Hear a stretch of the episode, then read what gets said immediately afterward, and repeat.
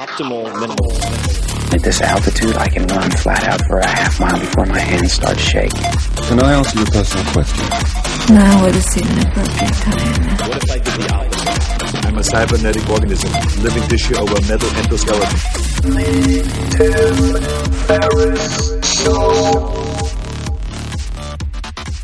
This episode is brought to you by Athletic Greens. I get asked all the time what I would take if I could only take one supplement. The answer is invariably athletic greens. I view it as all in one nutritional insurance.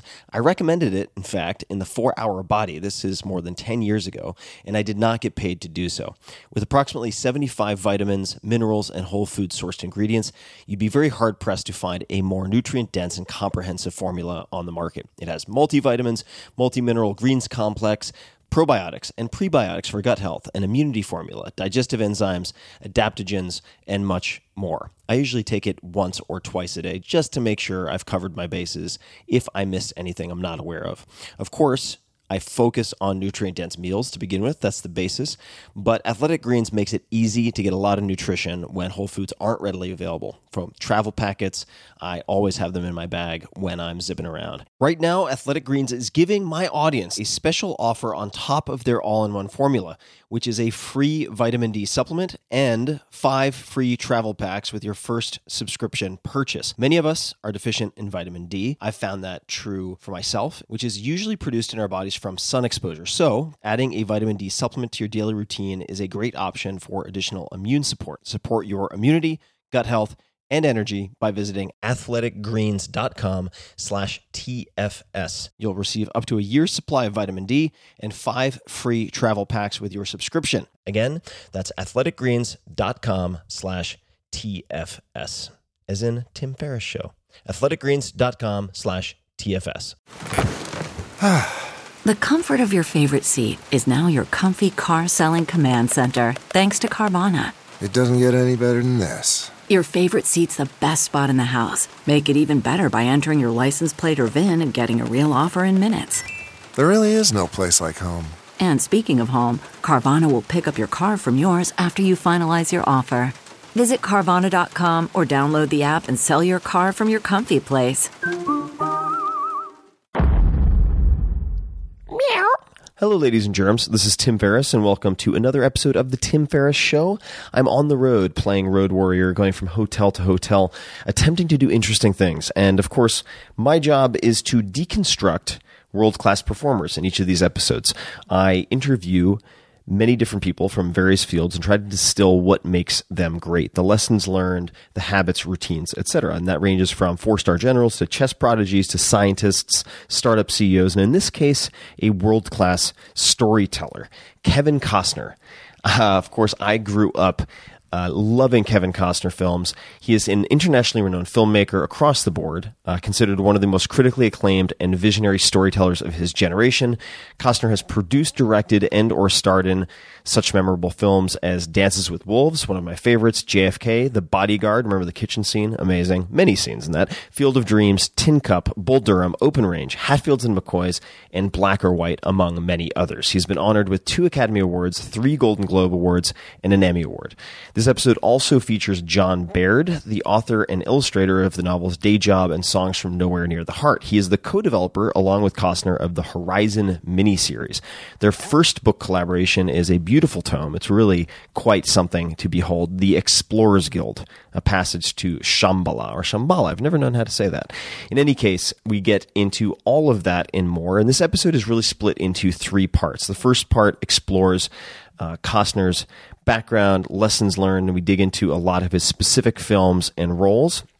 And I think at some point, I refer to the big chill as the chill like a dum dum because I think I was just a wee bit nervous, honestly, uh, since uh, I've really only seen Kevin on the screen before, and he is uh, he is a he is a very very focused man with intense eye contact. We, we had a great time and I really enjoyed it, but it was, it's weird going from screen to in person for the first time, I gotta say.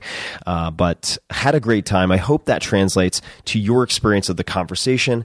We had it at his home and uh, we touch on a lot. The first, like I said, is his background, the history. Then we get into his current projects, including the book project, among many others.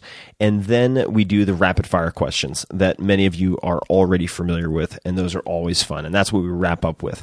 Uh, Kevin has an opportunity to get into some stories that I don't think he's really told anywhere else and had a blast. You can say hi to him on Twitter. Uh, and uh, he doesn't use social much, but I'm going to encourage him because he makes a couple of requests of the audience, and I'm going to point you guys to Twitter. So there are some opportunities, requests that come up here at Modern West on Twitter. At Modern West is Kevin Costner. And uh, please enjoy this long and broad conversation with Kevin Costner. Kevin, welcome to the show. Thanks. I really appreciate you having me out here. This is a beautiful spot you have. I guess we're outside of Santa Barbara. Yeah. And uh, this is one of my favorite parts of the world. Uh, but you did not start out here, did you? I mean, where were you born? I was uh, I was born in uh, Lynwood, California. Lived in Compton um, in f- 1955, and was there for about six, seven years, and then end, end up actually moving up in this general area here between Ojai and Santa Paula. Lived on a, a single street. Went to a one room schoolhouse. How many students were in that schoolhouse? I don't know. It was it was like I think the first through the sixth grade. So I don't know. There could have been sixty of us. I'm not sure. Maybe maybe not even that many. How did going to such a small school or growing up in that way um, impact you? I mean, do you, do you think? Well, I didn't for very long. I actually didn't like it because uh, I because of that because of that idea that all these kids were in the school and this you know the the the teacher's impact was could be the best it could be. I, I was way ahead when I went into that school, where the school I had come from in Los Angeles. I was really far ahead. And my parents picked up on that really quick. And since I was such a rascal, they thought, man, he's not doing anything. You know, I, and I wasn't, and I was smart enough to keep my mouth shut about being way up on this stuff. Um, and so, uh, but they moved me right out of that school really quickly back into, I think, a parochial school, which is they don't mess around, as you know. And so they were, your parents were concerned that you, since you were further ahead, would kind of sit on your hands and, and coast through it.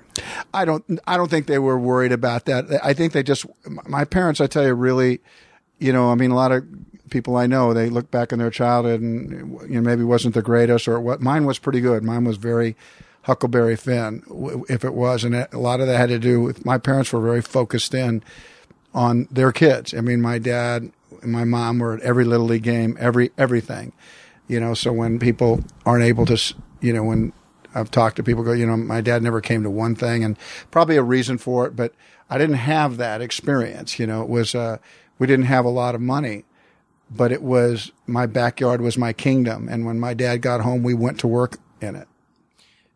And I read, and I don't know if this is true, that you were raised Baptist. Is that true? Yeah.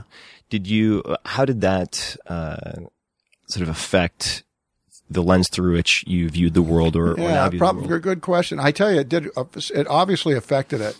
Came up in a really conservative background. My dad's from Oklahoma and tough guy, fist fighter, uh, very hard knuckle people, and came in during the Dust Bowl. They, I mean, if you think of Tom Joad, that's my family. They lost everything and had to come out here.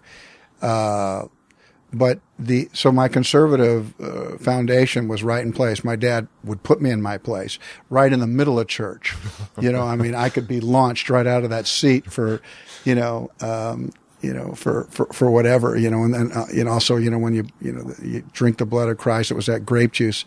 And, you know, I loved pretending it was whiskey after church was over because they had those like little glasses that you'd see that you'd see uh, in the in the cowboy movies, and I'd like to just knock it back. And boy, I, I tell you, eh, my dad was just a no nonsense guy about that. But you know, I also grew up with music in the Baptist church.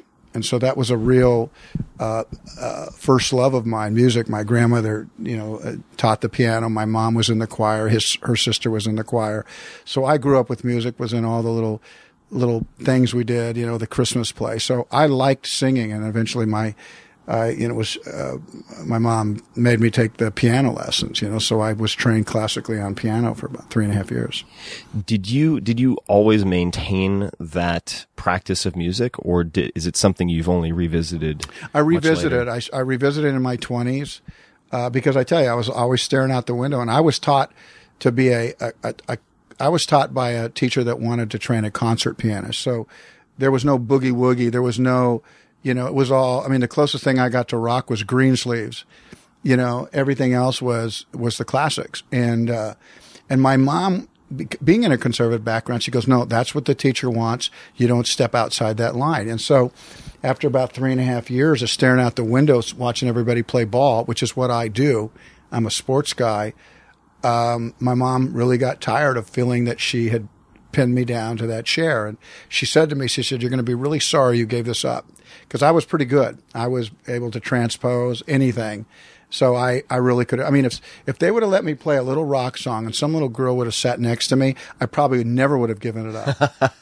but, um, you know, n- no one wanted to sit next to me playing Mozart. So, um, so the music came out of the church uh, my my my I'd say my conservative outlook came in it.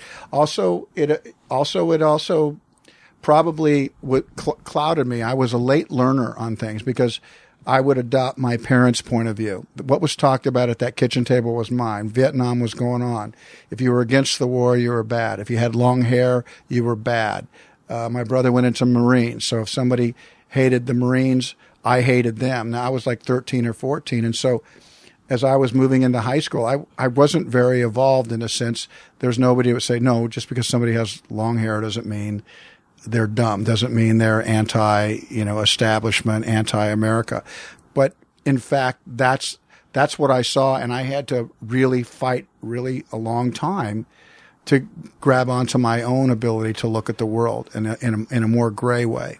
Was there any experience or person who comes to mind early on who helped you develop that? No, but I I can remember really being behind the curve a few times. Uh, um, you know, because my parents would say, "Hey, look, you got to be able to speak your mind."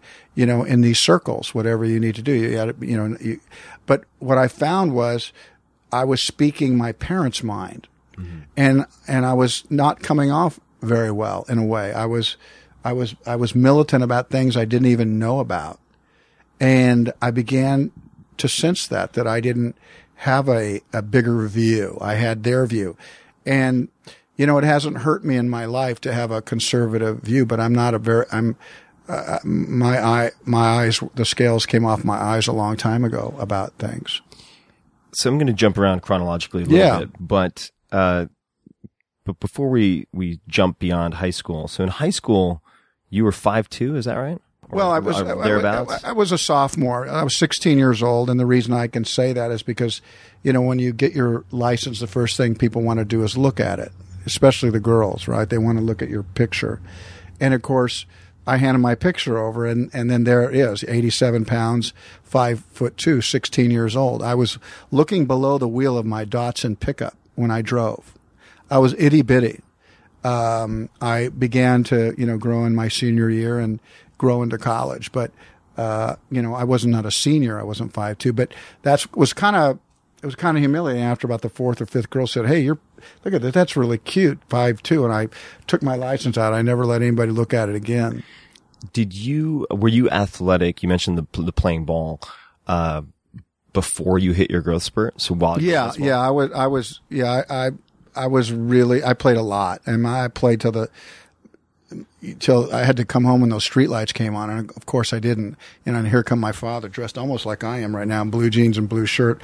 He was a lineman for Edison, and when they were faded jeans, it wasn't because they were designer jeans; they were faded because they just got washed a billion zillion times. And he was as handsome as Paul Newman, I got to tell you. And he he'd come looking for me, and I'd see that finger, man, and I'd like be running across the street trying to get around him to get home. I just had I just couldn't keep certain things in my head. You know? and uh, you mean by that the um, the sports or You- just I couldn't keep track of I was like any kid. Oh, got I just Keeping he said, track of Look, when you see those right. streetlights come on, you come home. Yeah. So, you know, or when I'd go build a fort, you bring my tools back. Right. You know, or when you take your sports stuff out, you don't leave your ball out, you know. Right. The the the hammer, the saw would be left at the fort. But my dad would go down to where I'm building the fort and back would came the saw and it was all rusty. Mm-hmm. You know, and he'd look at me and and and I was like, I was thinking, man, I'm I'm a bit of a fuck up, you know. I'm I I just I I don't get it right, you know. It's like I know to bring it back, but I'm having so much fun. I was a classic ten year old, twelve year old. Just you have so much fun, you almost can't think of the consequences. Well, I think that a lot of adults then spend the rest of their lives trying to recapture that feeling in a way, right? Well, I mean, Mark Twain said it. You know, he said, "Look, if a man lived his life correctly, he's never forgotten his childhood. He's never given it up." when you were uh, five two, you said eighty seven pounds. Yeah, yeah. Oh, wow, that is small. Did you? Uh, I mean, were you a kind of a rough and tumble kid? Did you get Yeah, it was really rough and tumble. I mean, I remember they asked me to go out for the wrestling team because I could get my the varsity letter. Right, you get a varsity letter, and I said, "No, I'm going to be a basketball player," because I'd always dreamed of, you know, doing the layups with you know the to the Hawaii Five O theme because that's what I saw when I was a little kid. I was a good athlete, but. I, I said, no, I'm going to be that. And they go, well, you're not going to make the varsity, you know, at five two. They go, you could wrestle at 96 pounds, right? Get your varsity letter. And I thought, I don't want that. But they go, well, just go try. So I went out and wrestled the one kid that was 96. I just threw him all over the place. Ragdolled him. I just, uh, you know, I get him in a, I didn't get him in any classic wrestling. I got him in a headlock and he whined.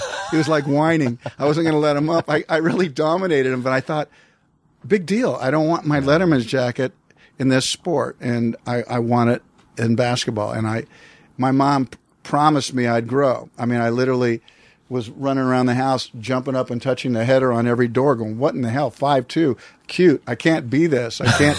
and I'd say to my mom, which you do, you know, you go, "Mom, am I going to grow? I swear to God, am I going to grow?"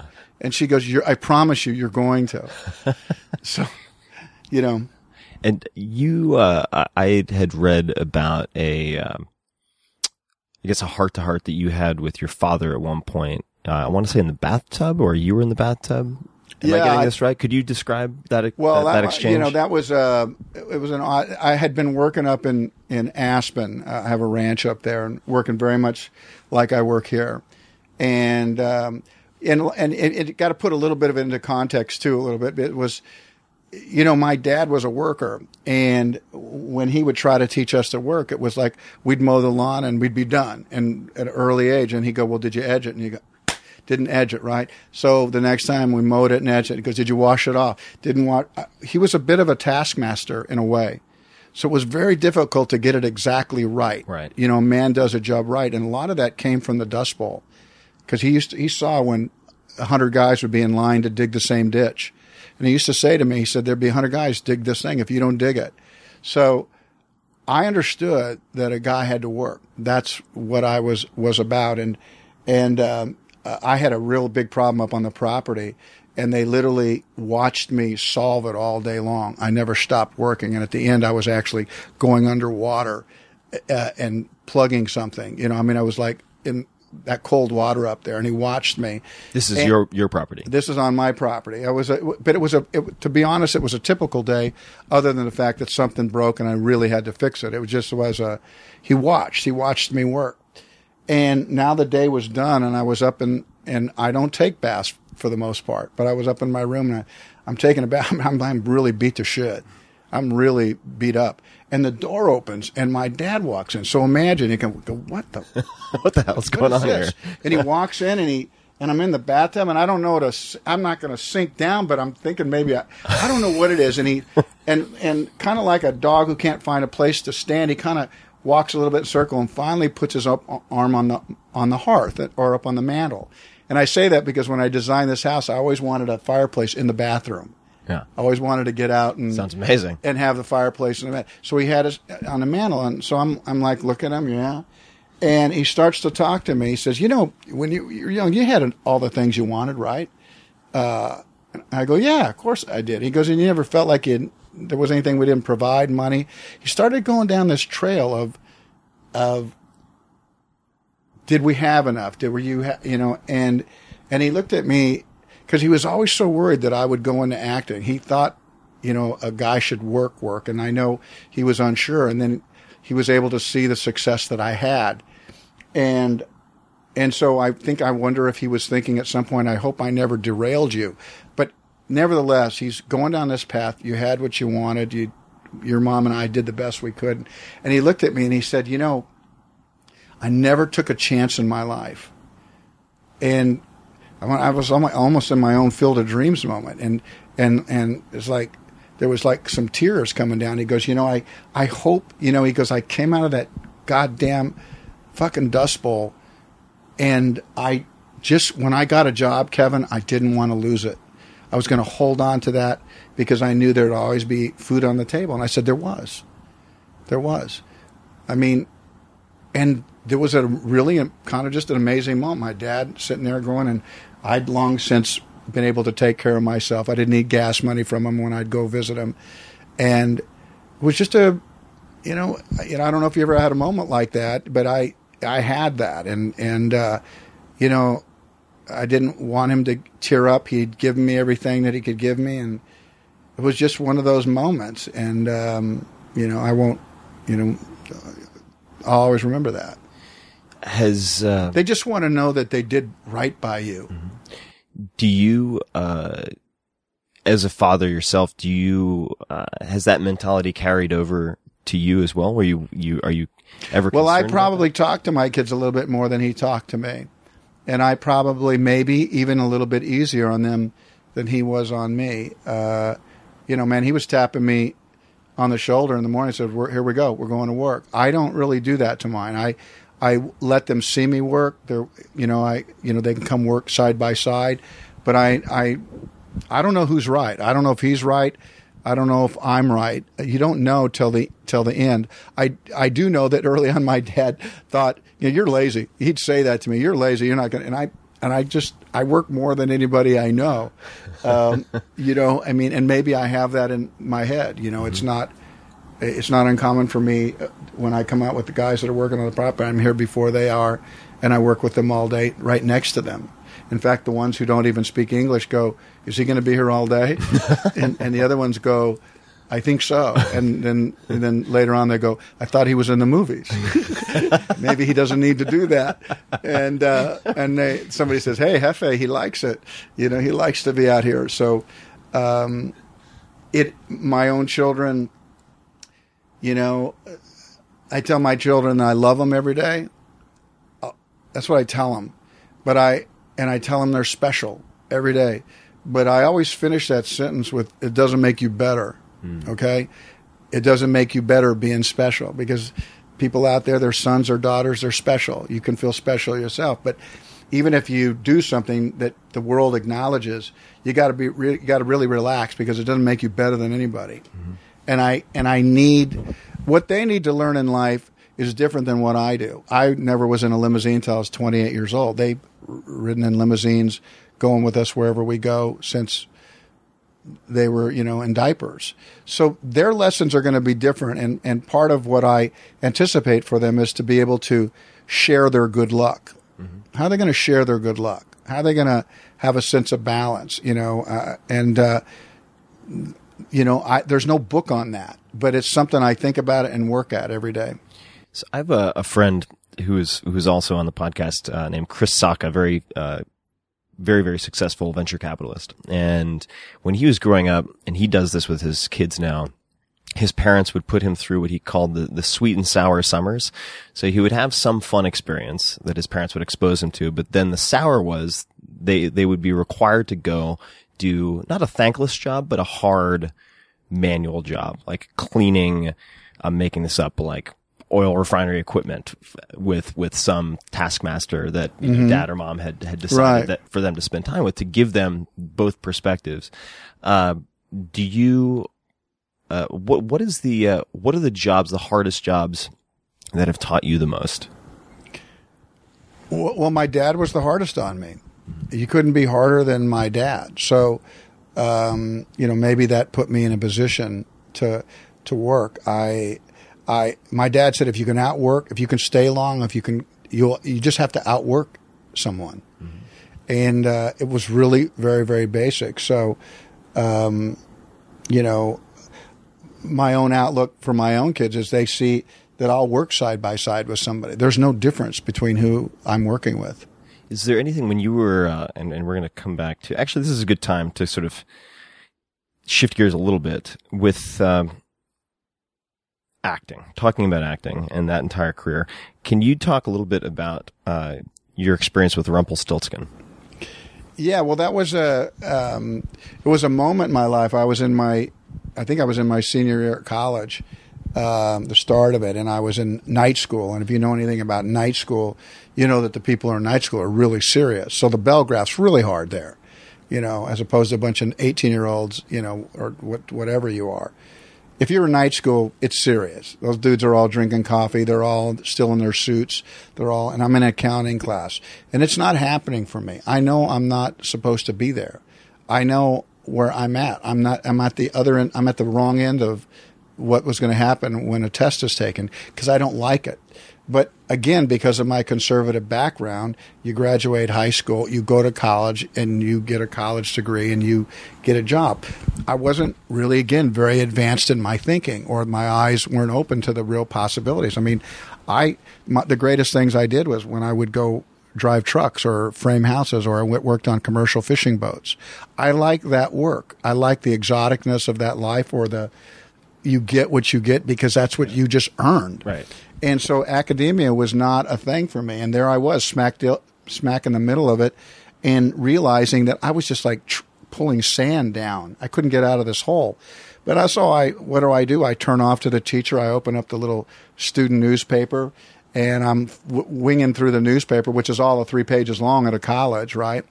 And on the back of it was a a a, a play, uh, an audition for a thing called Rumpelstiltskin on an off-campus area, and don't I don't know why I just thought audition. I'd like to try that, and um, you know, when I closed that newspaper, I listened to the person drone on. I saw the latest pop quiz, and I was last. And um, but what I knew at that moment, I was going to that audition- the next day. I was excited about the next day. It's been a long time in co- my college life where I was excited about the next day, and I took a I I, I drove down. I real, almost was killed literally doing it. I was going down the 55 freeway, which is in Orange County, and at that time the freeway hadn't been finished all the way, so stoplights were on the freeway at a certain point, like where they were going to build. Sounds so dangerous. And as I'm going down there, everything's fine. That's not a big problem. And let, except my accelerator broke and went to the floor on this old Datsun pickup. And all of a sudden, I saw the brake lights up ahead, like where those eucalyptus trees are way out there. Yeah, a couple brake, hundred feet from brake, us. brake lights. And my speedometer's going from 60 to 70 to 80, and it's not slowing down. And I'm probably going to hit those people at about 90 miles an hour and kill them, kill myself. And I'm just, and the engine is just, I it was, I don't know what, why it was designed that way, but the floor, like some ghost, pulled it straight down to the bottom. So I had my wits about me at one point halfway through when I realized I didn't want to die, and I threw the clutch in. And there was never such a terrible whine, but I thought, oh my God, it, it did engage, but the engine was revving.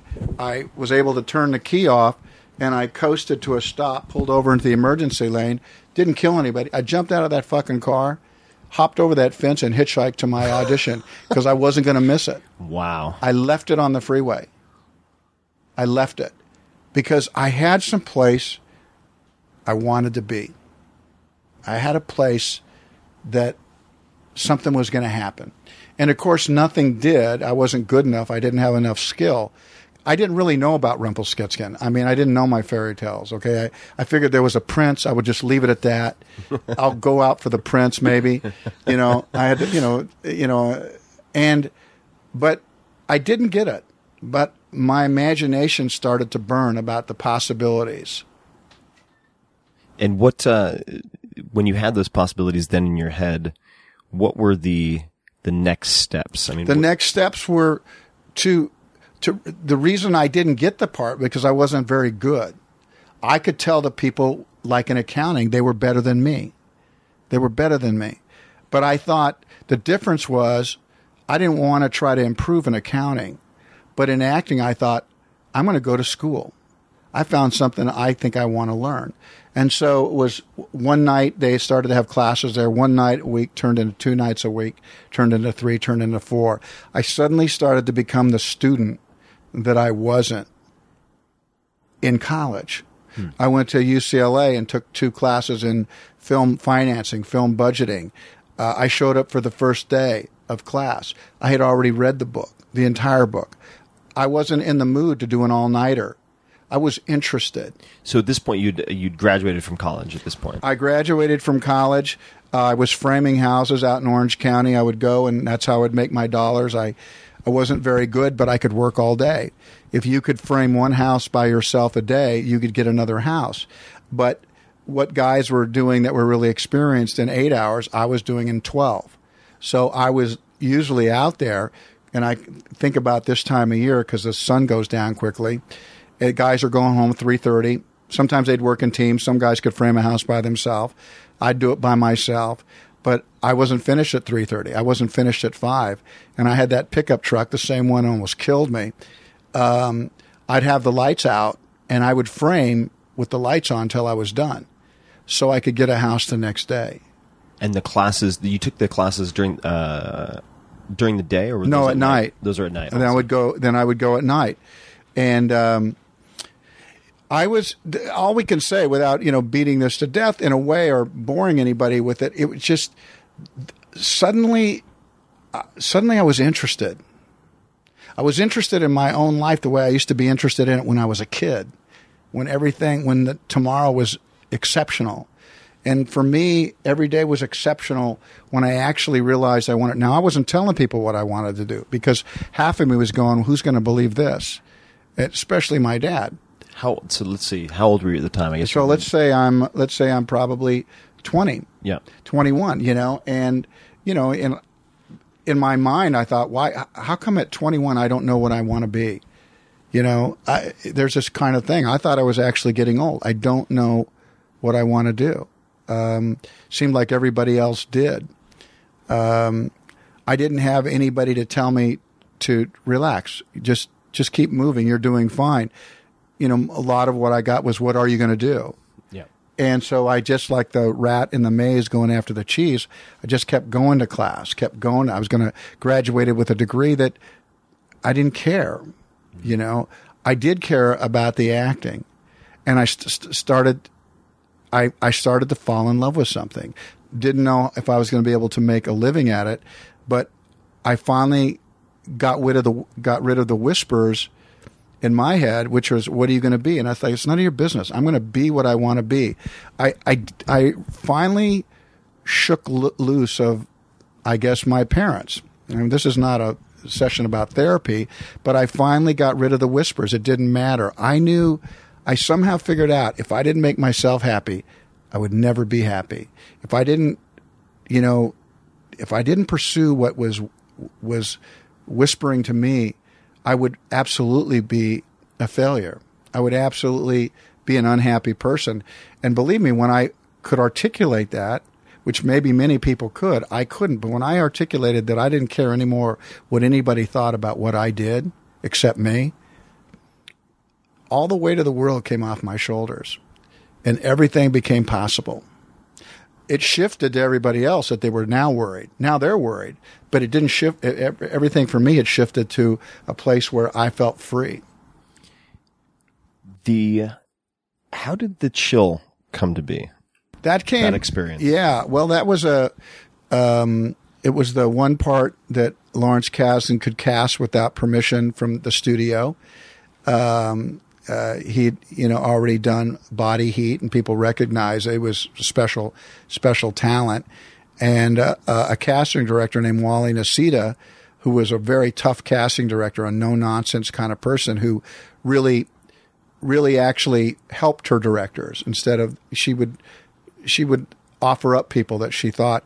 She put me up in front of him saying that she was I was somebody that she thought was very good. And uh, I was lucky enough to get the big chill. And um, I knew immediately that my life would change as a result of that movie. And a lot of people talk about well you're cut out you know then you know were you disappointed? I I guess I had a small measure of disappointment but none to the not not anything like what I think people sh- thought I should have, um, because I realized at the moment that I was hired that somehow I was on my own yellow brick road, and that appearing in that movie wasn't nearly as as important as being in it.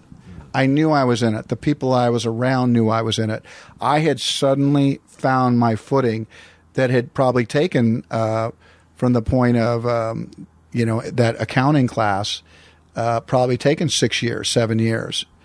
You know, people talk about entrepreneurs. You know, and the idea of being an entrepreneur is is uh, being willing to do a job that nobody else wants to do. Sure. Uh, to be able to live the rest of your life doing whatever you want to do.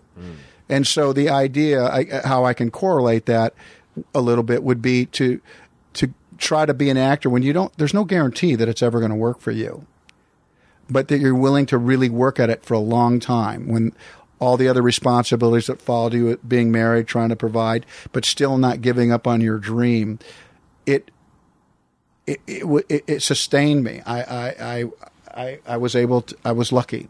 I was able to make it, and when I got to that point uh, I was a better actor.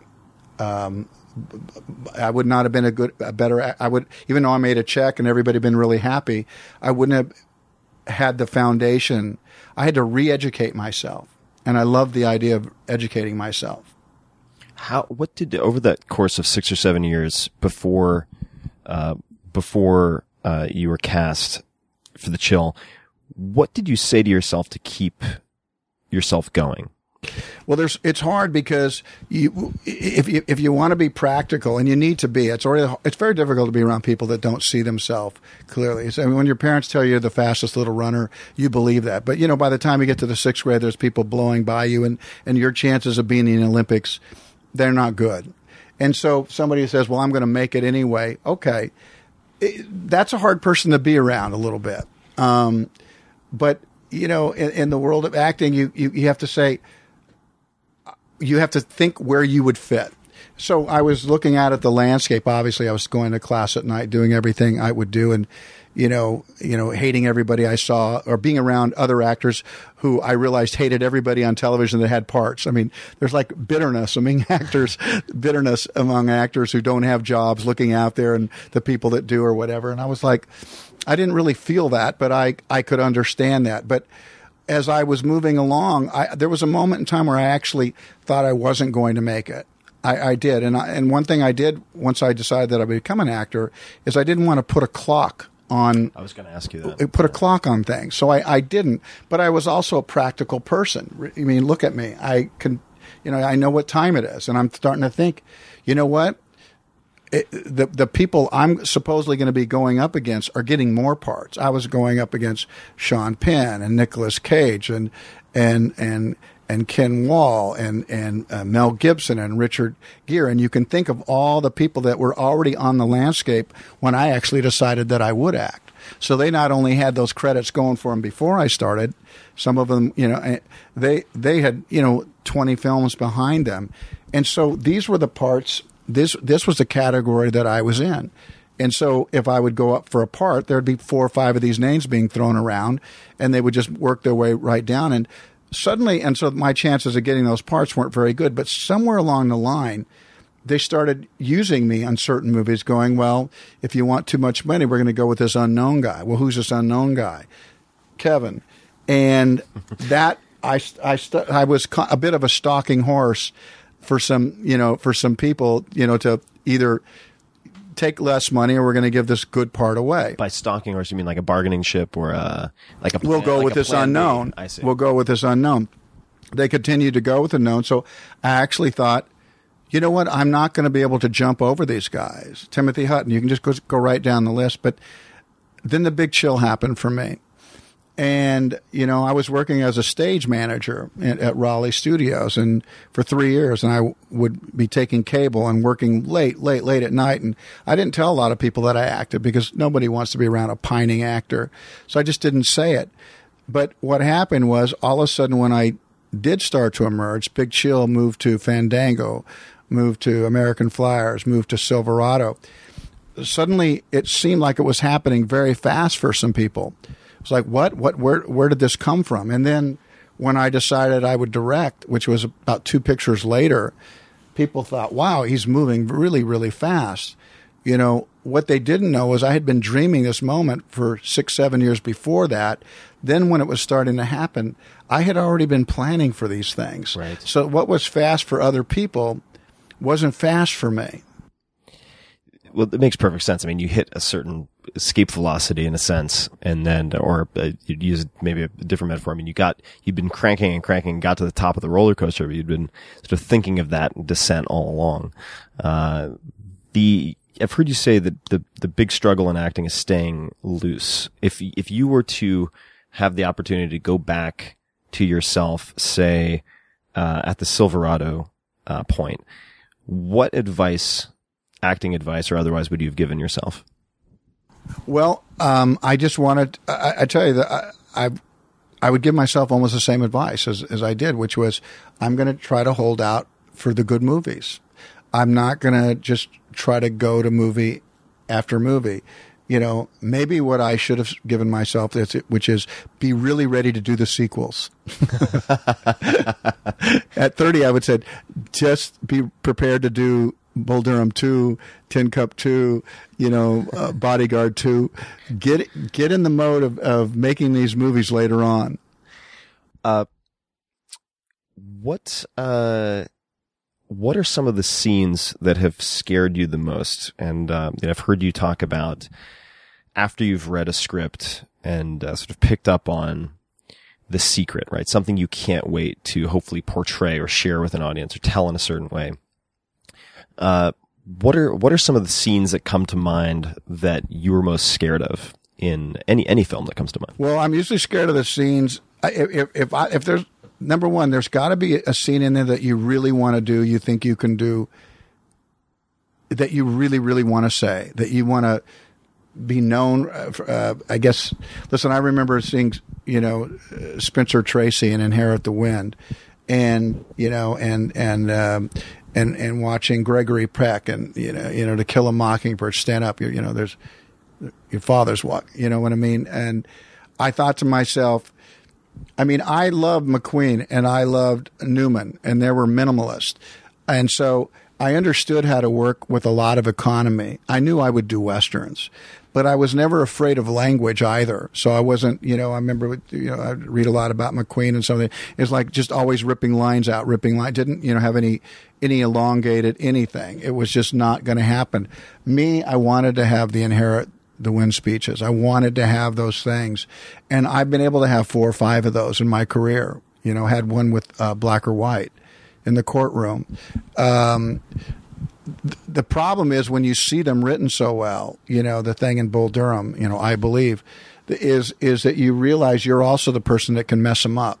Right. Right? You're also the person that can miss take a big whiff at something that was so great. And so I usually know when I'm onto something, which is when I'm a little bit afraid of it. Go, wow, I could, I could mess this up. And I, I put myself there, you know, a lot of times in my life, and I've often asked myself, you know, um, why have I tried so hard to be in a place where I could fail so badly in front of so many? And you know, I have you know gone to bed at night knowing the next day I have to deliver, and if I don't, everybody else is going to know. I uh, I'm recalling uh, a a commencement speech that was given by one of my favorite writers, Neil Gaiman, an amazing fiction writer, and uh, he, it's called "Make Good Art." But at one point, he says, you know, when you feel like, and I'm paraphrasing here, you're walking down the the street naked, extremely uncomfortable about what you're about to say, then you might just be getting it right.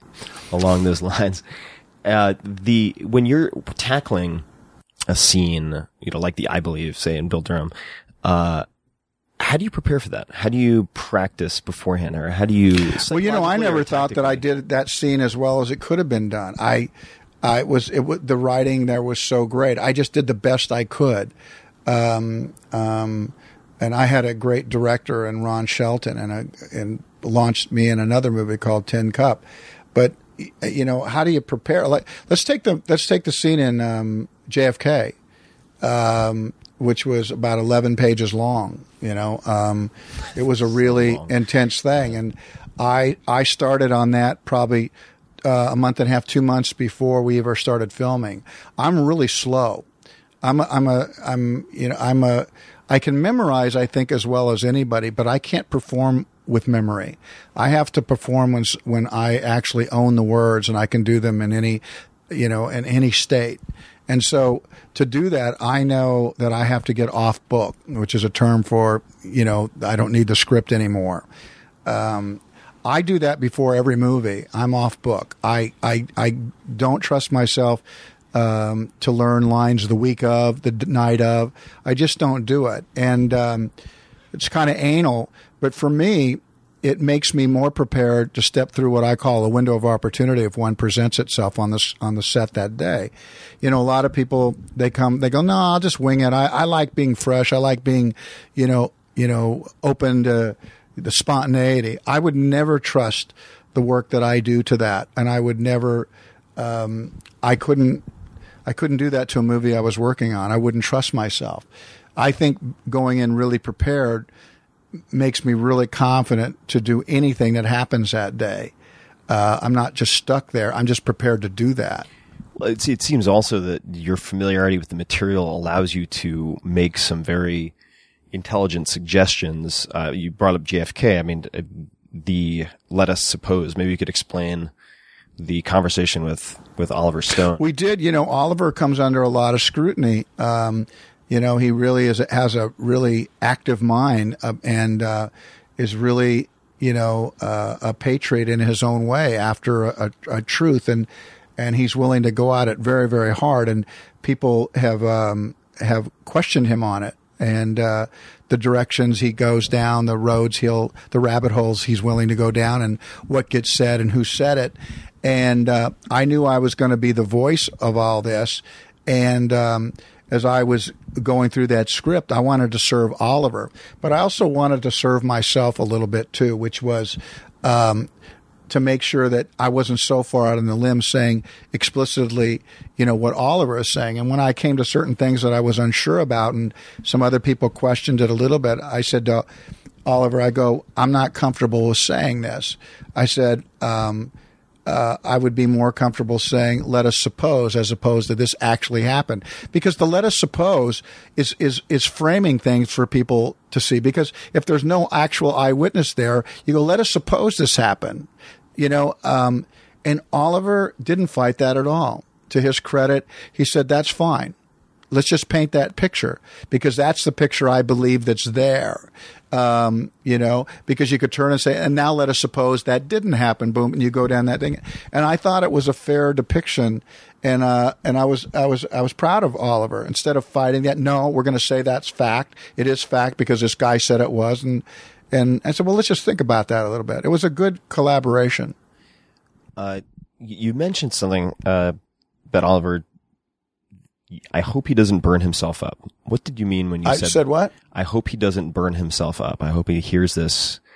I don't know where I said that, but that's just that's just one friend to another, one colleague Yeah. to another, and and listen, you know, we all burn pretty hot and yeah. bright and and and go pretty hard, and uh, you know, I don't need to let people know anything more than that, other than than uh, you know, th- this is a guy that was good to me, um, and uh, I know he plays hard, and I know he works really hard, and and uh, I want to see him have as long a life as he possibly can and do the work that means a lot to him. So I just I just kind of let it go at that. and the reason the reason I ask is, I mean, quite frankly, because I think that uh, it's, out of personal interest. I mean, you've had a very long career and you've lasted. Um, I feel like I burn the candle at both ends quite often, with particularly when I get immersed in a creative project and and can't kind of pull back to thirty thousand feet.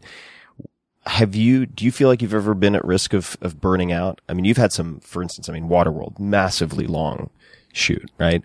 Uh, what do you do or how have you contended with that if you've had to? Just- Yeah, well, you know, I was also going through a divorce, which was something that I didn't see happening to me. You know, kind of from a conservative point of view, how you're raised, that you think, well, this is how it's going to be the rest of your life, and you kind of know even before that that it wasn't really working that way. But but all the planets lined up with this incredibly long movie, a very tough thing, and I w- actually went through that entire movie um, um, divorced, uh, um, separated, and then, and then divorced before the movie started. Uh, people don't know that. They happen to think that somewhere halfway through that um, that that happened. It didn't. I was going to work every day with with um, you know feeling a bit like a failure. The but you know to me, you know, I just go back. You just you put your head down, you keep working, and you keep doing the very best you can, and you don't let the people know around you that your heart's on the ground. Um, but um, you know, my life is so much more than acting. Um, so I've never, uh, you know, I I stop sometimes because I just want to stop, not because I have to stop. Please, you know, it's not like I'm, you know, I remember in college when we do like Black Beauties, you just be up all night, you know, just somebody needs to come in and stop me, you know what I mean? And I, I didn't have that. I have my own governor. Uh, and I have my own energy level, which might not be the same as somebody else who's think, I think you need to slow down. I, I kind of know when I need to. Got it. You have some type of limiter. That Yeah. And I have other interests that actually almost force that. Right. You know, I have my own seasons as a man, so to speak. I got to go hunting. I got to go fishing. I got to go be with, I got to be back for Little League. I got to, you know, I have these things that are important to me and important to my family. This is a bit of an, a non sequitur, but I'm so curious because I've spent just a little bit of time in Aspen, uh, doing some work with the Aspen Institute, and uh, I bumped into somebody at one point, and they're like, "You know what? I actually bumped into, and this could be total, total, totally false, but they're like, I walked into this bar in Aspen, and Kevin Costner was bartending. Have you ever bartended in a bar in Aspen or anything like, like uh, even as a uh, like a just a I, I I have friends that bartend. Maybe I jump back to help them for a second. Okay. But I don't. I, I haven't. you know. I don't. I don't know how to make change. You know. My nightmare is when something costs eight dollars. You know, and and and then and they you know or something, and I give them a certain amount of money, and the guy goes, "Can you give me ten more cents or something like that?" You know, and I go, "No, I'm only giving you." You know, like PTSD after accounting class. yeah, yeah. It was like it's like please don't do that to me. That the my that my temples start to pound, and it's like, hey man, why are you asking for more money or something? Because you want to make life easier on me. You're not. You're humiliating me.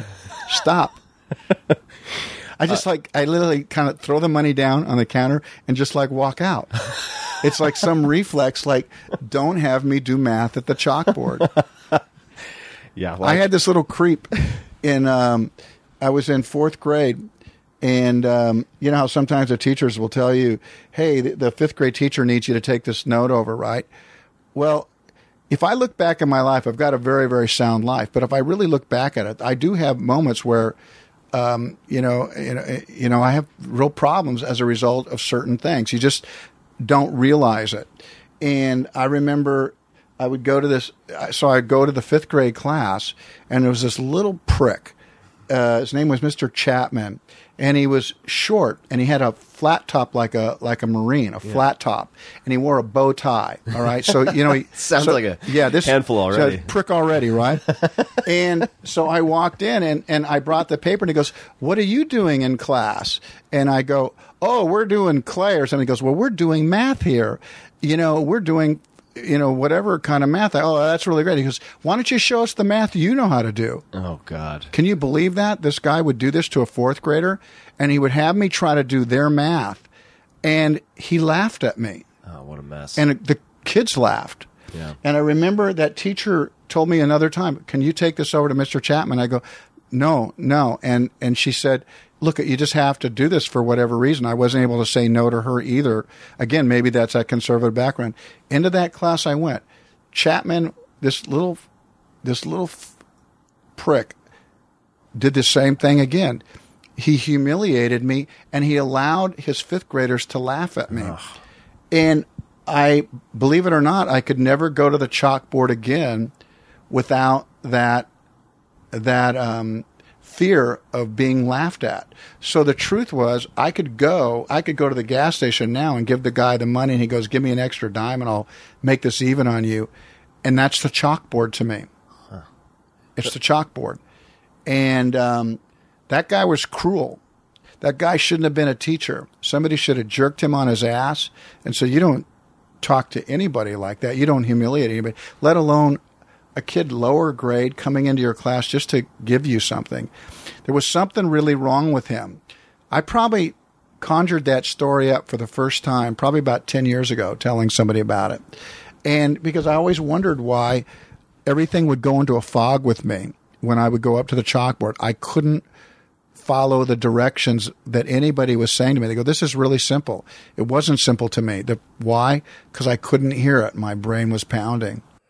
That's uh, horrible. I mean, it's it's incredible how just even. I mean, that sounds very sadistic. Um, It's but- wrong, you know. I mean. I've I've got this life, you know, where I have this fame, worldwide fame. I, somebody's listening, probably going, "Jesus Christ, this this," you know. We listen. We're all we're all bruised in this world. Yeah. we've all been kind of, um, you know, that wasn't, you know, not the kind of abusive home. Thank God, you know, it wasn't. You know, somebody said, "Hey, gee, Kev, that's pretty mild." I would agree with you, but nevertheless, you realize if you take that and see how it affected me and then maybe add on heaps of the stuff that happens to other children, my God, we, we really can ruin people. and it could just be an off the cuff remark. I mean, I remember my uh, my mom, for instance, at one point was uh, in a music class, I think it was, singing, and the teacher said, "Yeah, you should just stop singing," or it was some like off the cuff remark. Maybe that teacher was just having a bad day, whatever it was. But my mom has carried that throughout her entire life. Exactly. that she can't sing or she shouldn't sing. And uh, I had a similar experience with a math teacher in high school. Just was constantly kind of heckled or, or needled in this class. And so my choice of college was partly determined by where I wouldn't have a math requirement. Right. no, I, I tell you, you know, and so we understand how we affect people. And that's followed me with my whatever fame I carry around the world that I know I come into contact with people and there's a moment that I, I can have an impact on them. Mm-hmm. It's very with me. How did, how have you learned to contend with, I mean, for instance, and I mean, I, this is just in my small, like startup world space, but I'll have people who like come up to me, I'm at a urinal and they'll come up and want to like pitch a startup behind my head at a urinal. How have you learned to contend? Because it must be difficult for you to go out to a lot of public places, I would imagine. I go anywhere I want. I tell you the problem, you know, I because I never wanted my kids to be limited. Oh, daddy can't go here because daddy's too famous. I tell you th- th- where I, I can't go very well is to the bars because there's alcohol. When there's alcohol, people get loose. They get too free. They say things and under the guise of it or whatever. And a, and a girl will say something and somebody will say. So that's not a good place for me um, to be honest. And I'm not a drinker, so it's not a, it's not really a loss for me. The other place that's more difficult is like Disneyland, where people think you're part of the ride. But I go to both places, regardless, because if my friends are there, I'll go, and I'll make sure that my kids go to Disneyland. I, I have determined to not let fame affect them. Uh, so you mentioned you have many different interests. One I'd like to touch on before we talk about some more recent projects is directing, uh, and specifically uh, Dances with Wolves, which is one of my favorite movies of all time. Uh, um, as a, as a side note, but um, could you describe uh, how that got started and your interactions with Michael Blake? Yeah, you mean the the story of it being written, the whole thing? The, well, specifically, what I was thinking of is um, sort of how Dances with Wolves started up on a wall. Oh yeah. well, Michael, and we've lost Michael. Michael passed away. Um, Michael was a real total child of the '60s. He, um, you know, he he would be he was on the newspaper staff. You know, he was like he was against the establishment. He was with Jane Fonda. Just imagine everything. Berkeley, the long hair, the whole thing. And but Michael was really after the truth and. But then Michael got to a point where he wanted, you know, as we moved into the 70s and, you know, wanted to write screenplays, wanted to write books. He did write books, but he really wanted to write screenplays. And that's how we met. And uh, in a little downtown off the LA River near the Coors, well, the Coors plant used to be down there. And there was this chemical plant, and that's where Michael slept. And we, you know, uh, we met, and there was an acting group that none of us had to pay any money, and it was a very eclectic group of people. A lot of rock and roll people, a lot of uh, screenwriters. People wanted to direct, people wanted to produce, and so we we could all do what we wanted to do every night, which was act, and which was hear our own writing. And at one point, the big chill thing happened, and I started to emerge. So I was the one person in the group that started to emerge, and things started to go well for me.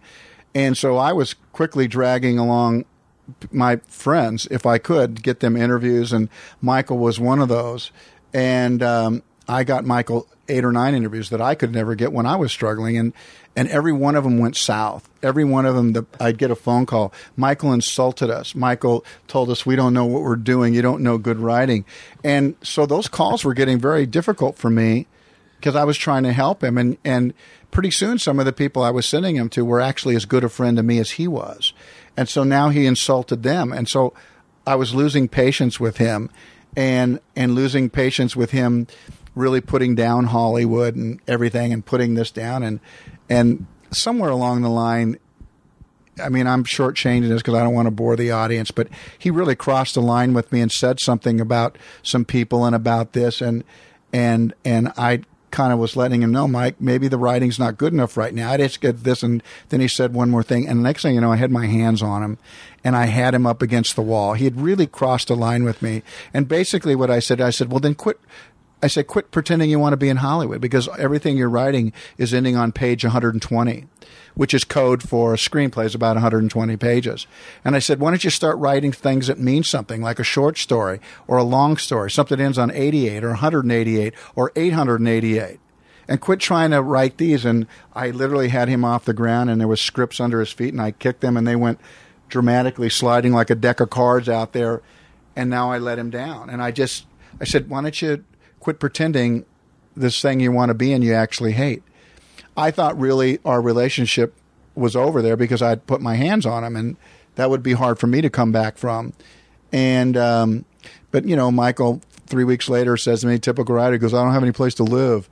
And so I said, well, all right, come live at our house. And, uh, and he start, and, and every night I would come, and he goes, I'm writing something. And he goes, you want to hear it? And I go, no. And every night he goes, you know, I'm, I'm writing. Can I read what I'm, I said, no. Why'd you say no? Because I was sick of him. I was, oh. pit- I'd, I'd almost beat him up. Yeah. And so now I'm having to look at him have cereal in my house and everything in the morning and at night. And he, I got one spare bedroom of a house I bought. And my wife's even beginning to wonder about him. And she's saying to me after two months, Hey, he's down there reading to our kids in his underwear. So my kids are like five years old. They can't understand this story he's reading. And I said, Michael's fine. There's nothing going on down. She goes, well, I'm not so fine with it after about two months. so I say, Mike, you're going to have to go finally. So Mike goes and spends a, a little bit of time at another one of my friends for about three weeks. And now he's done. And he gives me this manuscript and I, I said, I'm, uh, he, he goes, I said, he goes, I hope you read it. I go, I'm not sure I'm going to. I was pissed at this guy, but I let, but I'm also a softy, right? I let him live with me. And uh, I just didn't want anything to do with him for a while. He was so, bugged me so much. And so he split. He went down to Bisbee, Arizona and worked at a Chinese restaurant washing dishes at night and then killing raccoons in the day at this ranch.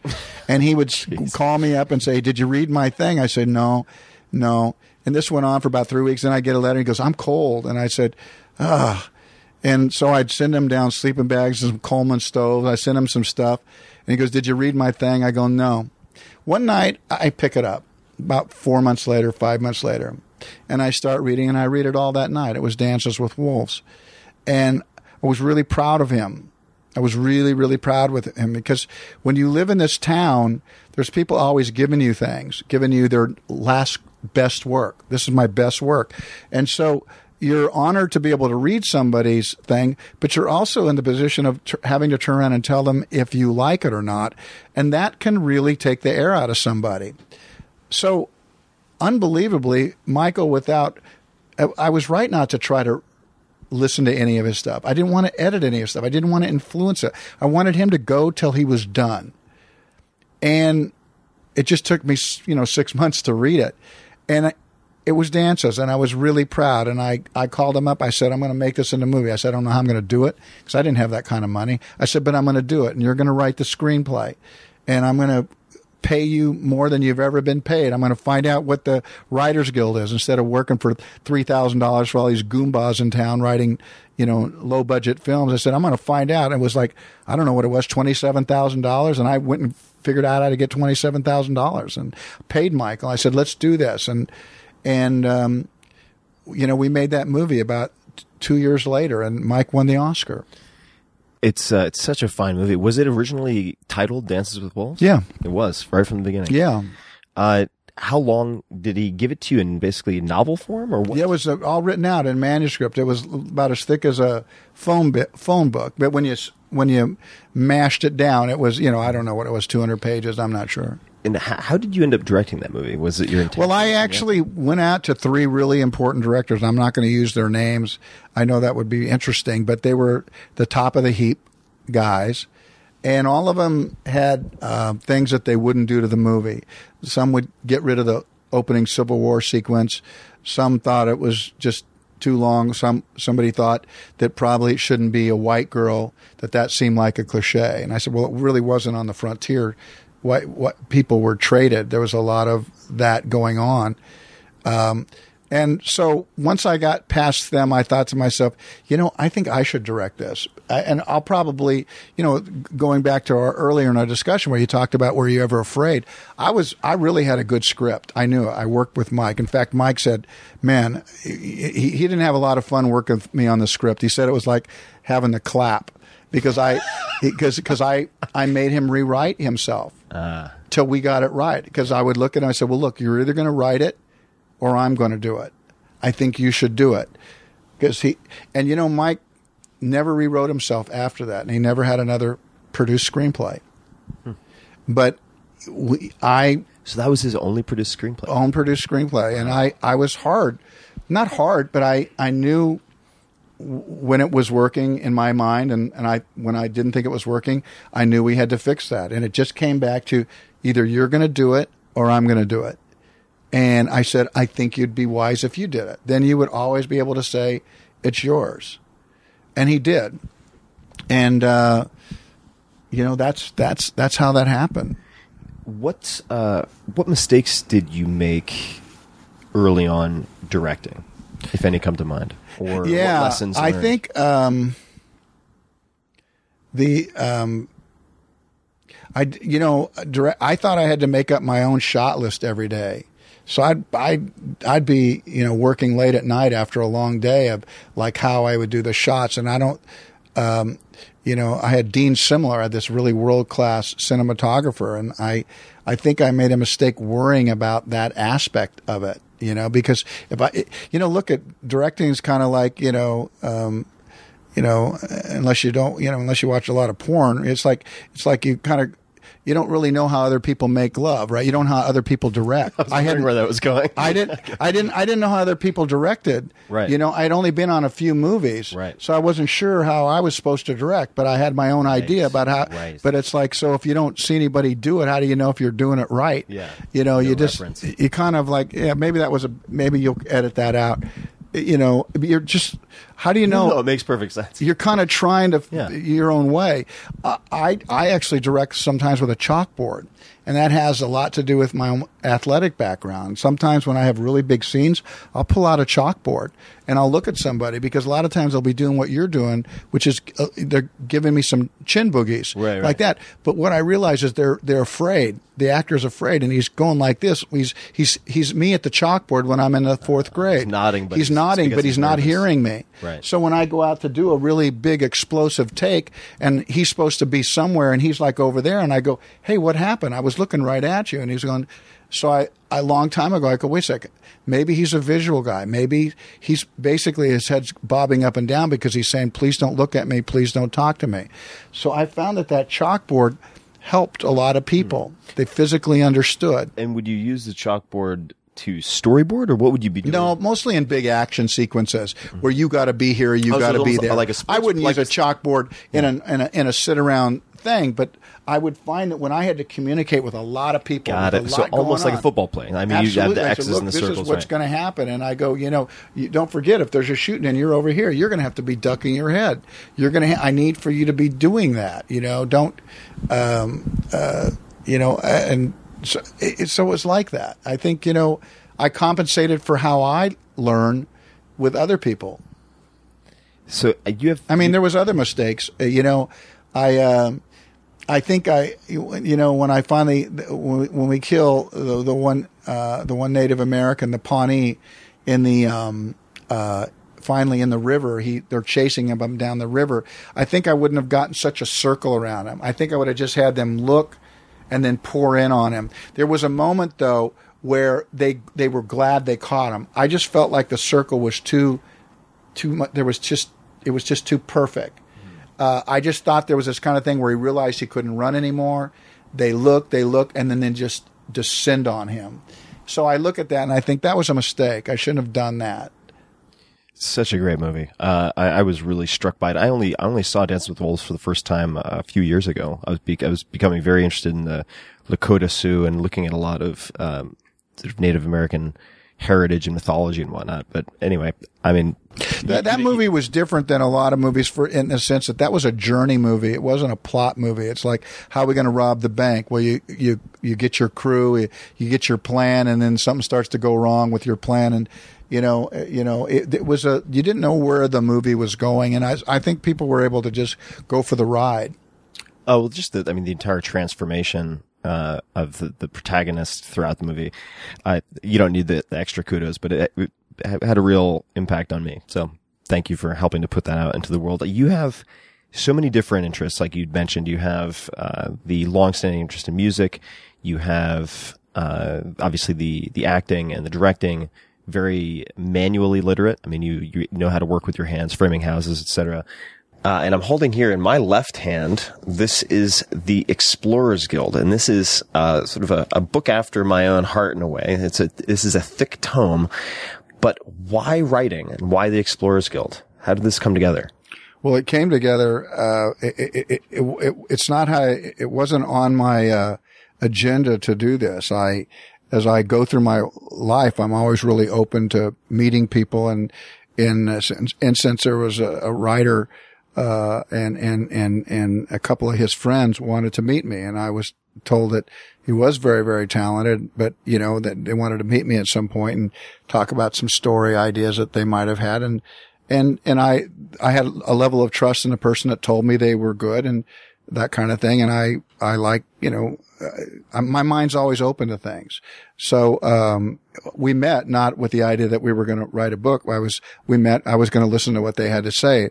And, uh, that person was Jon Baird. And, uh, we met at the Four Seasons. Actually, Jon's, um, Jon's with us. I mean, you were nice enough to invite him in and, and let him be part of this. Of course. Hey guys, thanks for letting me crash. Yeah. Although, although, you know, I think uh, I can be a more effective salesperson sometimes uh, when I'm out of the picture. But thanks, thanks, for, uh, thanks for having me anyway. Of course. No, I'm just, I'm just so curious how something of this magnitude, uh, manifests. Yeah, well- Because, yeah, so I, I mean, I'd just love to, love to hear you expand on what happened at the meeting and then what, what followed after that. Well, we had, he came in and kind of had this, uh, idea that I was, I couldn't get my arms around really what he was saying.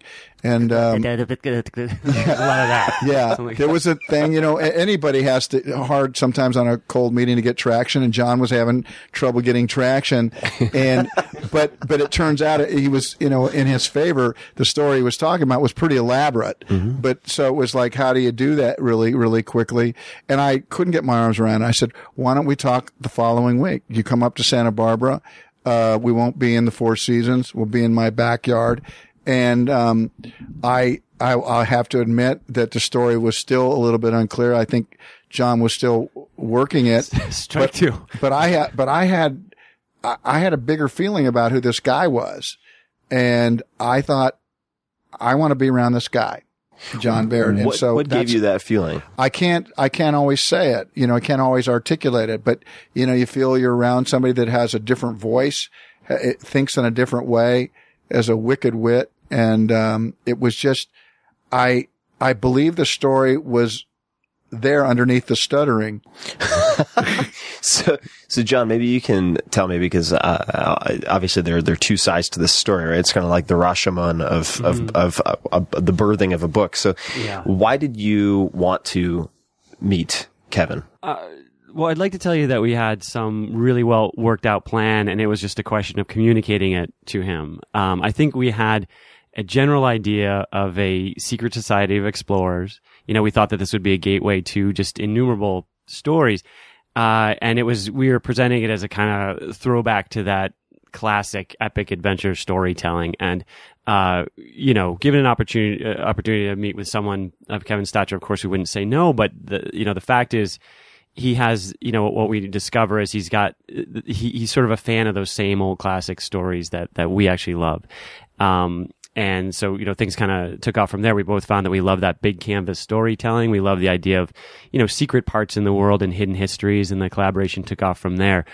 But I think that, you know, he's not, he is not mischaracterizing the, our first couple meetings at all. And it had less, I think, to do with, with being starstruck and more just you know, this is a very anti-Hollywood story. It, we didn't have a, an end game. We didn't have even a format that we liked. I had a couple of sketches, uh, a couple of storylines, a couple ideas. right. It wasn't Aliens meets Die Hard, or I'd hope it's down kill. 'cause It was, uh, I, my pitching is to, today, it's still terrible. Um, it, you know, so, w- and I, I don't know if that was part of maybe the allure for Kevin because he w- this wasn't something that was presented to him fully formed by any stretch. It just had some elements and some things that he, I think he may have sparked to. And it was always going to be something that we formed together. and then so what? When did uh, when did you decide to actually pull the trigger and, and work together on this? I think, um, I think it was that second time or did you come up one more time? Well, and again, to Kevin's credit, it was, it was, and it was, uh, it, we're recording in a place right now and it was maybe five feet from where we're talking. And he said, yeah, I, you know what? I, I still really, really don't get this, but let's do it. Uh, and it, as a, as a testament to, you know, you, you probably heard him as he's recreating some of his biggest successes and people always see him when the rock is rolling down the hill, that's the part they see. What they don't see is all the pushing that, go- and, and he's pushing it downhill, no mistake. But I think by the time, you know, people see him, it's, you know, you kind of think he's got it pretty easy. Uh, I've been witness, you know, myself now to the, this is eight or nine years ago when we met. And, um, there was just all kinds of all, all sorts of misfires, all sorts of you know uh, trying some things, then scrambling back, reformulating, trying it again. Before about four years ago, we we sort of I, I came to him saying, "Look, let's just do this as the book." Okay, so initially was the plan to do a whole collection of of, of multimedia properties, or was it intended to be a film initially and then decided to be in this iteration the book? Well, It was always a book. That's my background uh, in sort of minor books. Um, but you know, we think that the the story, uh, the the structure of it is so expansive. It lends itself. You know, I think 360 degree media was a popular thing at the time, perhaps still is. Um, and we saw a lot of opportunity there. I think we tried, you know, we tried animating it for what could have been. You know, in these very small chunks, Kevin put some of our smaller animations together and thought, you know, maybe we'd have a go from a web series, or maybe this is an animated TV series or something like that. It was really cool. We did an, we did animate it, and everything I saw about it is as, once we started working, I just I just picked up the momentum of loving it. And you know, we talked earlier about some of my films that I haven't done the sequels to. I saw this as something that had innumerable stories. you know, it right. just was going to. It could be. It was big storytelling. It was big canvas. So I thought to myself, gravity's going to just fall right to our, it, everybody's going to come right to our door. This is what people are looking for. And so we, we did this. And I think Jon's, you know, alluding to the fact that no, people didn't. They wanted to know, well, you know, who's the boy in it? You know, Mm-hmm. and, uh, you know, there is a little boy and he go, could he have a magic watch? Make him fly? Cause our boy doesn't have a magic What watch is he or running fly. lesbians? Yeah, we could get a lesbian in here too. And, and so we said, Wait, are yeah. these, are these Hollywood people giving this feedback? Yeah, or- well, Jon heard those versions, and I heard the, the Magic Watch version, which is we can put them in because they exist in the world, but maybe not in our world in this particular moment. So we think our boy's better off having a hole in his head than having a watch in his Magic pocket. watch and lesbians. So what happened was it, it didn't work, and then we went on and we kind of kind of that was like again that was uh, probably five years ago, and we stopped. And uh, I think Jon felt that I was humiliated by all the no's by executives. I wasn't, uh, but I appreciated him. That's the only time I ever saw Jon get really mad. He goes, he goes, these people shouldn't be saying no to you. And I needed to look at him and think, well, who am I, Jon, other than a storyteller? They can say no. It is what it is. But I loved his defensiveness for me, you know, and, and, um, but we, we stayed the course. We went off and wrote a Western together.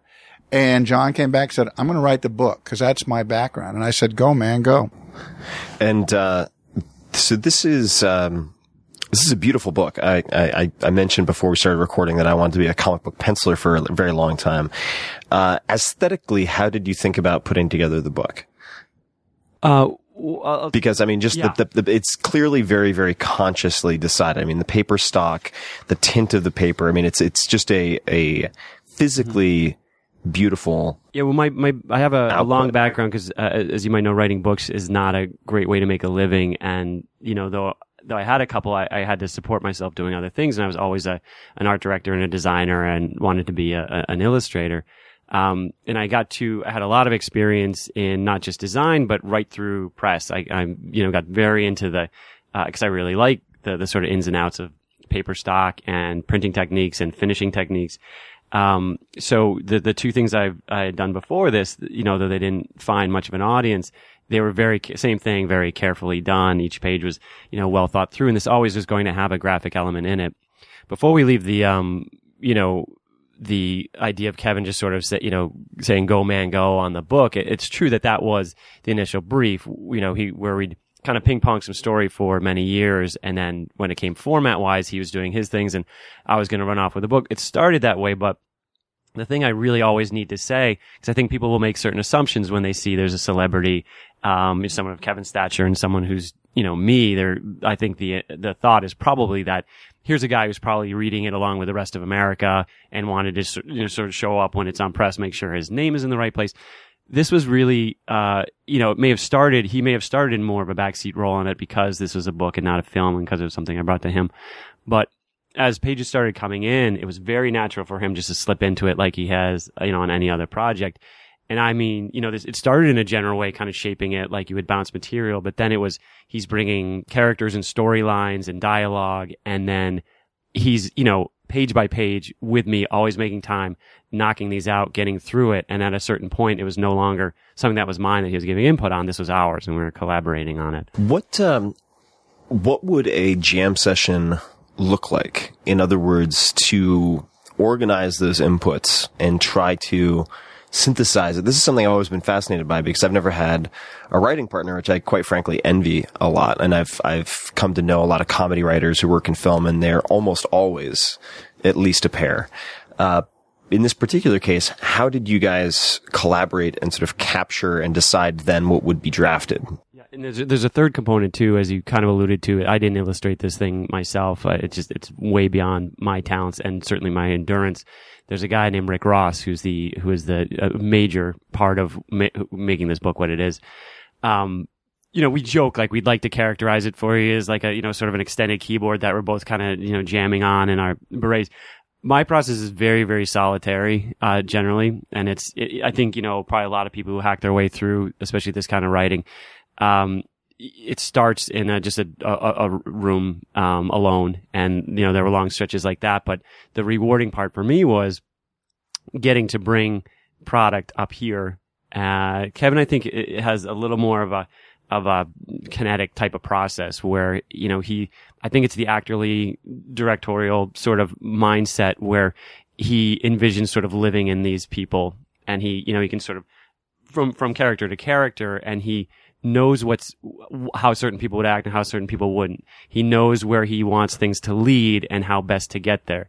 And so, you know, where I might do, where I might be following up on his ideas from last time and bringing them up in a certain form, he would kind of springboard off of that. And then it was kind of following him around and burning through notebooks while he just goes. So that, it was a, it, very different from what I, uh, am used to doing, but it was, it, it was sometimes very hard to keep up. Did you capture that flow of ideas in, say, a single Word document, on a board, on paper? How did you capture and then process? I'll occasionally come up if the, if you know because something like this there are just storylines on storylines and wheels within wheels and it's you know every once in a while even just for me I need to to whiteboard it and he you know always sort of takes shots at me for being sort of an egghead and he but he's always very indulgent. No no I'll go with this I'll go with this now bring up some sort of chart or something that that that will go through. But mostly it was it mostly it's sort of theater of his mind and you know like uh you know I, I can kind of be there uh, you know, sort of rolling with it and trying to trying to get what I need out of it and sort of you know give and take some of that. So mostly it's it's really just conversations. There like would be a level of point by point thing. Sometimes if, you know, I, I, I would have to write down everything that I'm thinking about what I was actually thinking about and that would go to him. Um, and then sometimes out of that, when we come up, then we would really begin to rift because we, w- you know, it's made up of five books. People call them five chapters. We call them five books and we would advance down the line, even though we were in, in, in book two. Sometimes we would be dealing with what was going to happen in four and five and actually then circle back to, to something else. So it was like that. Sometimes it's written down. Sometimes it's on my feet and, and um, What do you mean by that? Oh, oh just on, I, I got on, it. on my improvised. Sort of. Eh, well, not Or not improvised, I not apologize. improvising, but you know, trying to break it down. It's Jon's voice, absolutely, and I think it's really appropriate that um, you know when you talk about the book and you look, it was really im- im- important that Jon's name stand alone up top there. That was mm-hmm. very important to me. I had a lot to do with the cover and versus what was on it versus what is, mm-hmm. you know, what people wanted. You know, Rick Ross and I, we always wanted to be a part of something that could stand the test of time. When you talk about these books, you know, um, Kipling, Jules Verne, Robert Louis Stevenson, you know, I mean, Mark Twain, it, the, Conrad, the kind of books that have that heft that sit up on the, on the shelf. That's what we wanted. Now, whether we got there or not is nearly as important as what it was we wanted to do. I liked the idea of taking something on off the shelf that has the heft of this, actually having to blow the dust off it. And that's what this book is. This book is almost an heirloom for me, a book that who reads this goes, I'm going to pass this down to my little brother, my little sister. I'm going to, I'm going to get this book for them because there hasn't, you know, where are these books? I mean, we're looking in our, la- our last century and the century before for our classics. Who's writing them for us now? That's what we wanted. That was our love of it. And so I brought, you know, I guess the love of that to, to, to the characters that I liked in this and, um, where, where we wanted to go with them. But only Jon writes in this peculiar, in this specific way. I, I can't write the way he writes. I can see my stories in there, but I can't see them as beautiful as, as how Jon has written them. And who is the uh, uh, who's the target audience? Like, who is your sort of ideal reader or or type of reader? Who who would uh, who would like this book?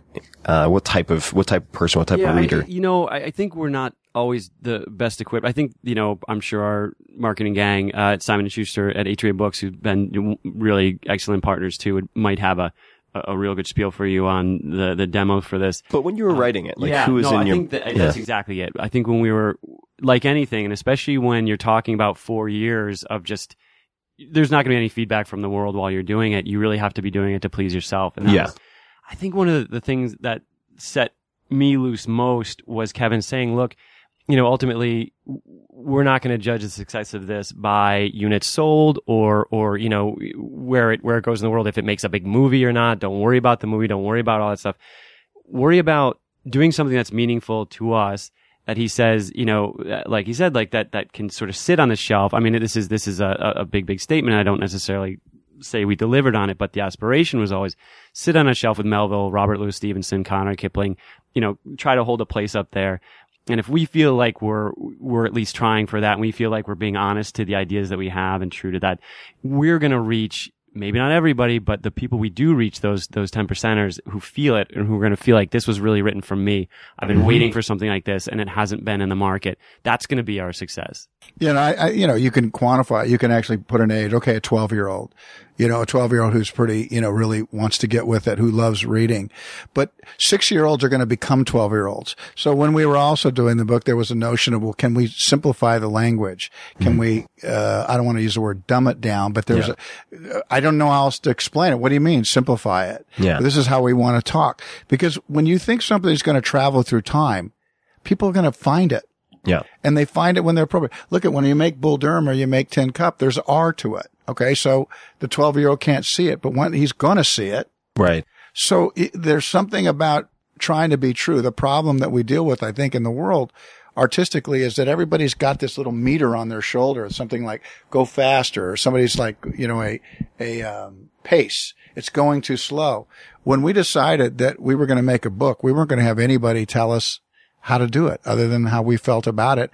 And we felt that this could become perhaps a classic in our own time. So, so this is uh, not not maybe directly related, but for you, Kevin, after after all of the accolades, the awards, uh, the box office success, how do you continue to um, develop yourself as an artist? How do you think about that? I just move towards the things that interest me. And, um, if I get really interested, if I'm not doing a movie and I'm really interested in Little League, I'm going to do Little League with my kids in the spring and I'll be really interested. Uh, I, I move towards, I move towards the things and towards the people that interest me. And, um, and story usually has a, a bit of a attachment to almost all of those things. The poetry of telling a story. What, um, Jon, for you, what type of um, fiction or nonfiction writers um, have most influenced your thinking about storytelling? I think we mentioned a few of the the canon. Um, you know, when we talk about sort of more recent comparables, we ch- you know just generally to kind of put this in a framework for people go to Raiders of the Lost Ark. But what we're really doing is drawing from the same well that that that those guys drew from, which is, I mean, that specific was probably more the the H. Rider Haggard books, the King Solomon's Mine, the Al- Allan Quatermain Mysteries, but. Uh, so for me, they're the, you know, the, the, um, Treasure Island, you know, Moby Dick, like all, all these classics filtered through, uh, kind of Thomas Pynchon. You know, you'll see that kind of layering and, and, uh, sort of creeping into a surrealism toward the end that I always, uh, dug in him. Um, but, you know, I, I- I think there's a reason that those stories of, of Conrad and Kipling stay evergreen and they may be thought of now as kind of required reading. But I think our idea was there's a reason why these stories still thrill us today. And if we can, as Kev says, well, more metaphorically blow a little of the dust off it and bring it to a new audience, we felt that there was a, that that would succeed. There's also just, you know, uh, parenthetically, when you mentioned the graphics, that was another decision too of, I think, because what what you'll see when you open it is it's it's a little bit of a hybrid between a traditional novel and not just an illustrated novel, but a paneled sort of graphic novel, mm-hmm. and that. But you know, sort of, I think it was a little more of a problem than we would an- have anticipated. Just with the gatekeepers of, I heard a lot of, "Yeah, it's kind of between two chairs was a was a phrase that pecked at me for a while. Was it heads between two You know, chairs? This is kind of this kind of lands between two chairs. The Oh, idea oh. is, are, are we going to put it in the graphic fiction? Yeah, I was, I was the first one to say, huh? I know, I know, but which I, I know. I mean, there are a lot of knee jerk things. People's job is it's a you got to classify it one way or the other, and something Yeah. that's difficult to classify is usually like thanks, but you know, no thanks. Well, it's a very anachronistic element of old school publishing, right? Where they think in terms of a retail store and not a search algorithm, where it's like and word of mouth. And you so think like, well, it's I, it's my unfortunate. feeling was if we put it in front of somebody, they're gonna get it or they're not. And, and there are, you know, people who will stumble when it's going from a straight paragraph into paneled graphics, who are, you know, not gonna get it. I feel like after the third or fourth time, though, you know, the idea was always that this. Was, the, the graphics weren't going to be ancillary. There weren't going to be something you could skip. The story would go right through them. You know, I wanted the art to be really integrated in, in a way that you don't see in a lot of places. But I also wanted the, you know, our story to have a lot of heft when it went right to the text. So, so yeah, it's it's a, it's a bit of an odd duck, and we you know neither fish nor fowl. We heard a lot of that, and we are like, you know what? It, it we think when people see it, they're going to get it, and that that was more. I, I always remember the joy of when I'd have one of those books, Treasure Island, that I could see in the middle of that book that there was pictures. yeah, yeah. The, you see the glossy and I pages. wanted to get and I wanted to get to them. I did, and I somehow knew in my heart that I wasn't s- supposed to just go to them. You know, it's not like the centerfold of Playboy. Let's just get right to it. Um, but you know, and you had to earn your way. But I was always, you know, maybe this was the jock part of me, but I was always like, I wish there'd be more pictures. um, you know, because I, I, that always, that always let you really imagine the duel on the beach, you know, with what those guys had cutlasses and they were going to go and who was going to win. And there was something about that. And so, you know, I kind of wanted more. I wanted, you know, more of that. And I think, but the reality was when you came to those pictures, often you just stopped and looked at it. You just stopped. And here it's not that same experience. It's, you can stop and enjoy, but the story is going to travel through those pictures. Um, so it doesn't, it's not just that you're, you're feasting on it, although the, the drawing uh, of, of, of Rick is, is that spectacular, and I think. But really the, the pictures are, you're, you're, you're still in the middle of the story. Yeah, it's uh it's a cool combo. I mean, I um I remember with you know my last book decided to make multi sections, illustrations, photographs, and I'd never done either before, really. My previous two books. It's a huge undertaking. I mean, it's, uh, from a production standpoint, I can imagine it being, um, quite challenging because I, did Rick start, when did Rick start on the illustrations? Was it after the primary text was done or was it concurrent? Uh, Yeah, well, in the interest of getting it in in a, in a sort of finite finite time frame, he I think after the first chapter we brought Rick in, and there's a sort of a interesting story behind that, uh, our finding of Rick. But uh, Well, hey, I like interesting stories. Well, I mean, look at you know, um, Jon. He said, "Look, I Jon's a beautiful uh, drawer in himself, uh, an illustrator. He's mentioned that, and and really good. But he understood that the volume of work that was going to be here was just unbelievable. It was epic. Yeah. it's a you know, we it's it's epic, and I hope that people out there." Uh, however, we've managed to bore them. Go. The book is better than this interview. That at least on our part, I think. I think Tim, you're doing great. But the book is really special, and I. It's a great. It's a great thing to to to, to give yourself and to give a young friend. Uh, you know, it's a it's a stocking stuffer, if you will. But we we knew uh, that he was gonna. This was gonna be an amazing uh, task to illustrate this. Probably should have been four guys, but um, he wanted somebody to be able to draw in the vein of Winsor McCay. Now, I don't know if you know who Winsor McCay is, and we've been to big giant book signings and.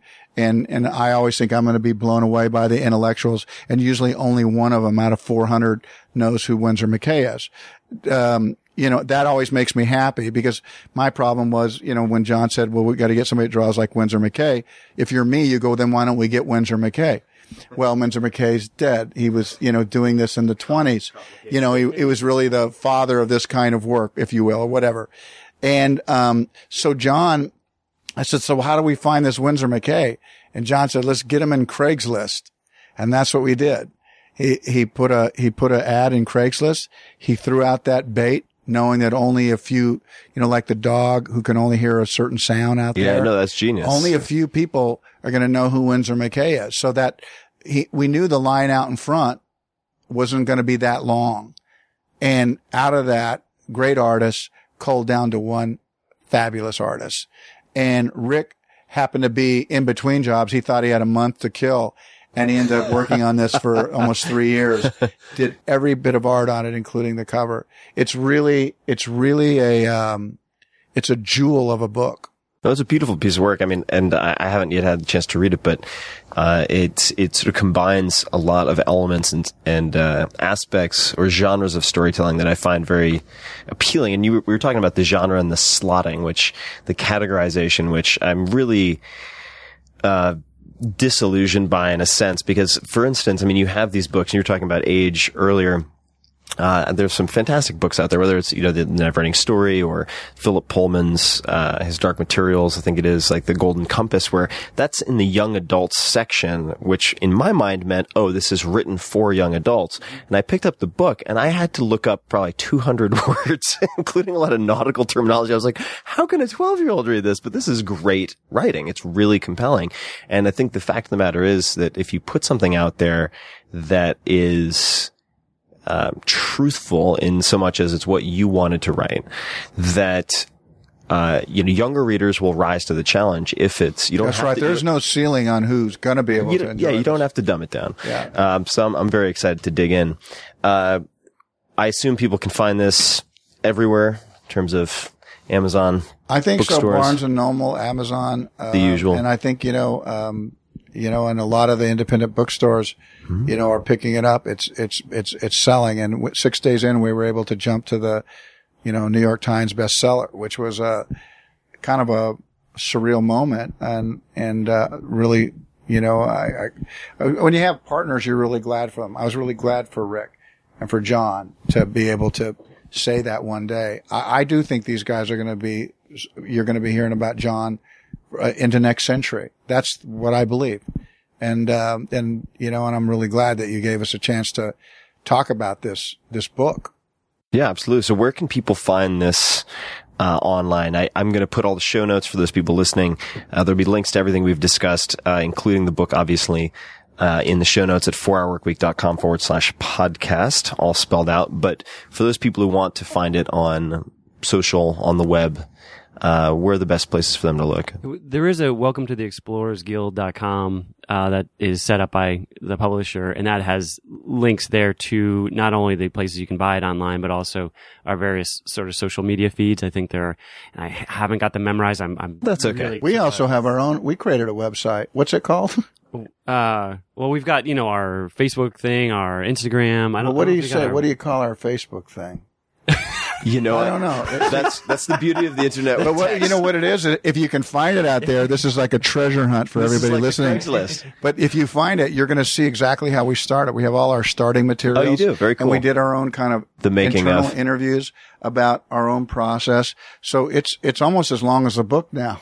Yeah. you know, you see our drawings. We Oh, do that's we do time lapse drawings. Oh, nice. I so love if you really want to see the- how this book came behind the together, um, if you, I don't even know where my own website is. Well, that's that's the beauty of uh, of the show notes. So, folks, I will I'll provide links to all of that. Uh, but uh, Kevin, do you have a few minutes to do just a, a handful of more sort of rapid fire questions? Yeah. Oh, Uh, and, uh, my and lawyer's standing by and my other lawyer's standing. I have a legion of lawyers, so go ahead, shoot. all right, we have. I'm getting I'm getting the Tim- green I'm getting the green flag. Tim's eyes got big for a second, and they just normally don't do that. my, the good news is my eyes are already kind of fishbowl size, so they they start off big. Well, keep, you keep wanting to go outside like me on the piano. It looks fun here. Oh, it's gorgeous outside. Uh, so everybody, take a look at the show notes. Um, we will come back to that before we take off. Um, just a, uh, a handful of questions here, uh, Kevin, and obviously very much appreciate the time. When you think of the word successful, who is the first person who comes to mind and why?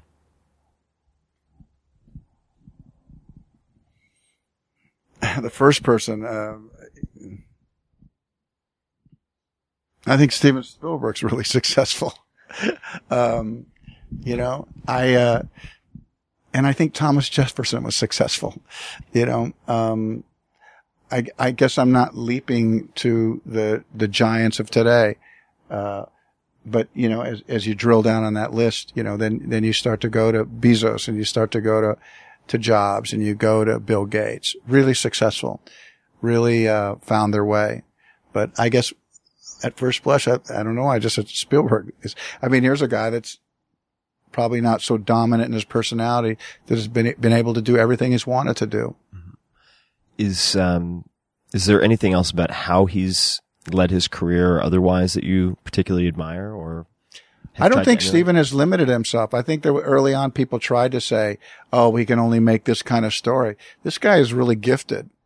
Is really gifted filmmaker, and I think he's. I think he has challenged almost all genres. He really, he really has. I, you know, from Sugarland Express to, you know, you know, it's he's. um uh I think, you know, to, to, to Minority Report and to these different things, I, besides the obvious ones, you know, that really changed the way people look at film, you know, you know, Jaws and, and E.T. and Close Encounters were giant, giant movies. And I think that he, he has really bounced around. I think he's been incredibly successful.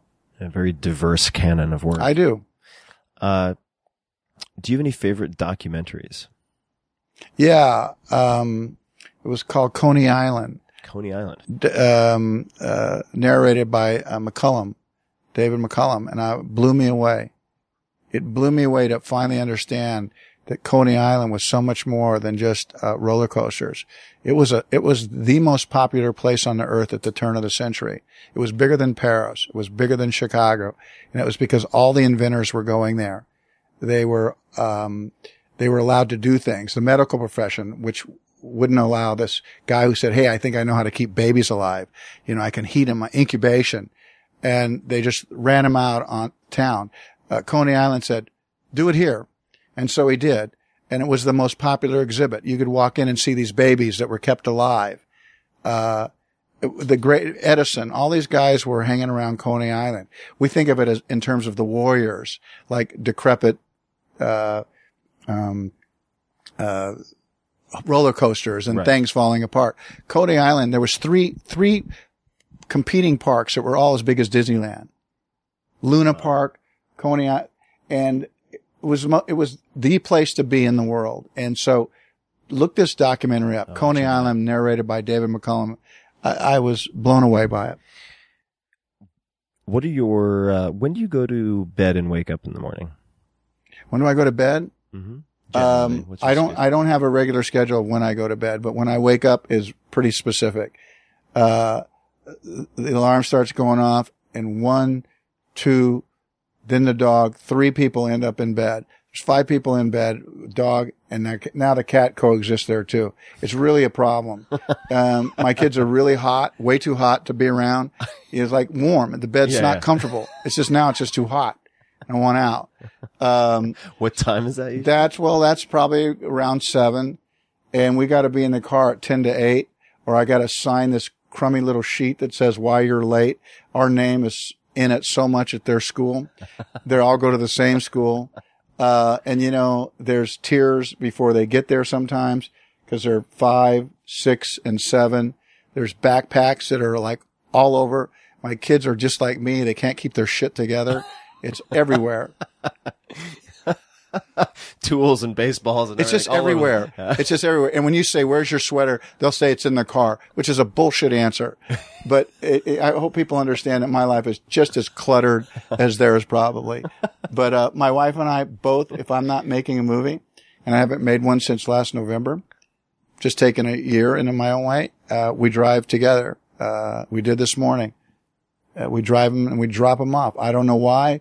You know, I, I look like a dorky dad in the seat and I get out and give them their backpacks and my wife's driving and it's like, I don't know how that looks, but it's how my life plays.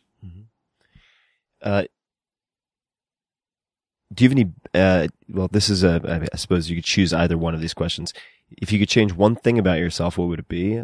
Um, and or is there, do you have any bad habit or bad habits that you're currently working to get uh, to overcome in any way? Yeah, I wish I was more disciplined, you know, about wanting, you know, to work out because I need to, but I hate it. I hate thinking about the clothes you have to wear if you go to a gym. I hate the idea of picking up lead. It makes no sense to me. I don't want to run with headphones. I want to, if I'm going to run, I want to make sure I'm watching the news. I'm not disciplined about taking care of my body. I wish I could. Um, but it's, it's not, it just, exercise is just a drag, man. I'll do some thinking on that. I might have some ideas for you. Is it true that you did all of your that you've done all or most of your riding equestrian work in your movies? Yeah, I've done most of it. I've had some, I've always had stunt guys in my movies and they have done some really, really difficult things. But because it's important for me to put the camera as close to the action as possible, I've done all, most of my riding, but I, but I have been covered by excellent, uh, uh, stuntmen. I've had stuntmen make me look faster and make the jump look farther. But, uh, I have put myself in the middle of stampedes. Uh, I don't know why with no that's reins and Yeah. going. So I like that part of it. I, I, I I always think who would, who wouldn't want to go after the bad guy yourself? Why do you just automatically give that up? You know, I, I heard Roger Moore, who I think is great, but used to say, Oh no, that's too far. I don't do that. And it might be, it might have been just a step over. Get my son. No, I'm not going to wrestle here. You know, um, I kind of wanted that. You know, I wanted to, to jump on it and, and save the day. Who wouldn't want to swing, you know, from rope to rope in Robin Hood? Who wouldn't want to do that? I had a stunt guy help me, but I, but whenever I can, I do it. Yeah. Is there, are there any particular historical figures that you identify with? Not that I identify with, but you know, Mark Twain is someone I think about a lot. He's amazing. Yeah. um, uh, Lincoln, I think a lot about of, you know, and, uh, and, and Jefferson, you heard me mention him is Yeah. somebody I think a lot of, about, um, you know, um, I would have liked to have met Crazy Horse. Um, I would have liked to have met, uh, Chief Joseph of the Nez Perce. I would have liked to known, you know, you know, how fucked up they must have felt about at the at the end going, Jesus, we're just going to have to fight for our life. And we've been here for thousands of years.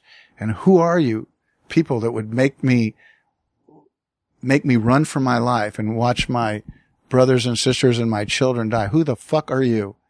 Uh, this used to be the Garden of Eden. What happened?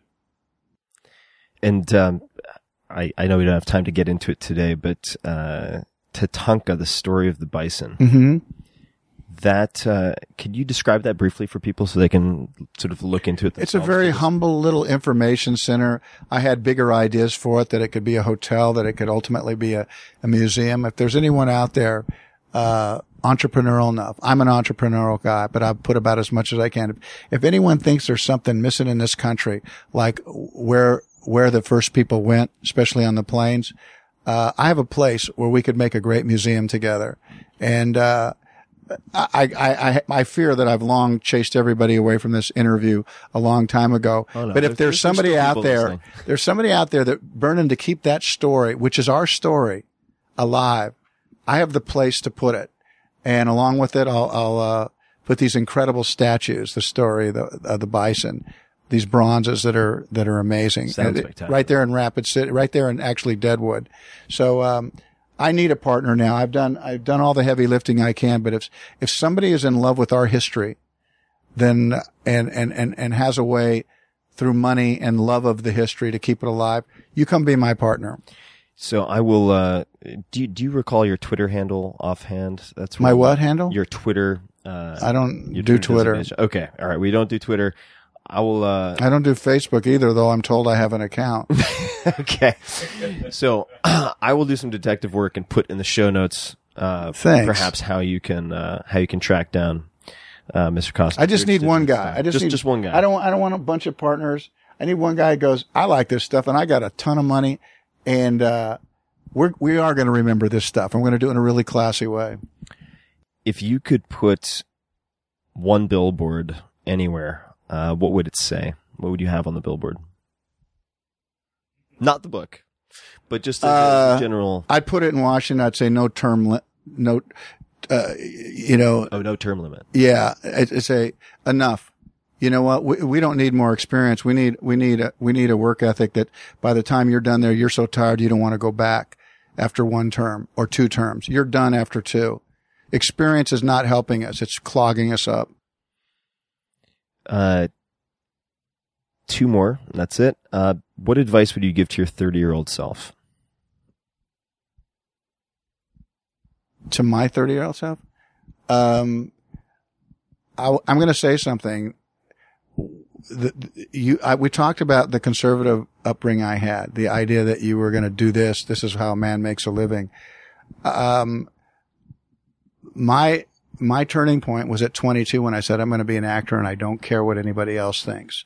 So I would have, I wish I could have got that advice earlier, but I had to actually give it to myself. So, um, what would I give myself at 30?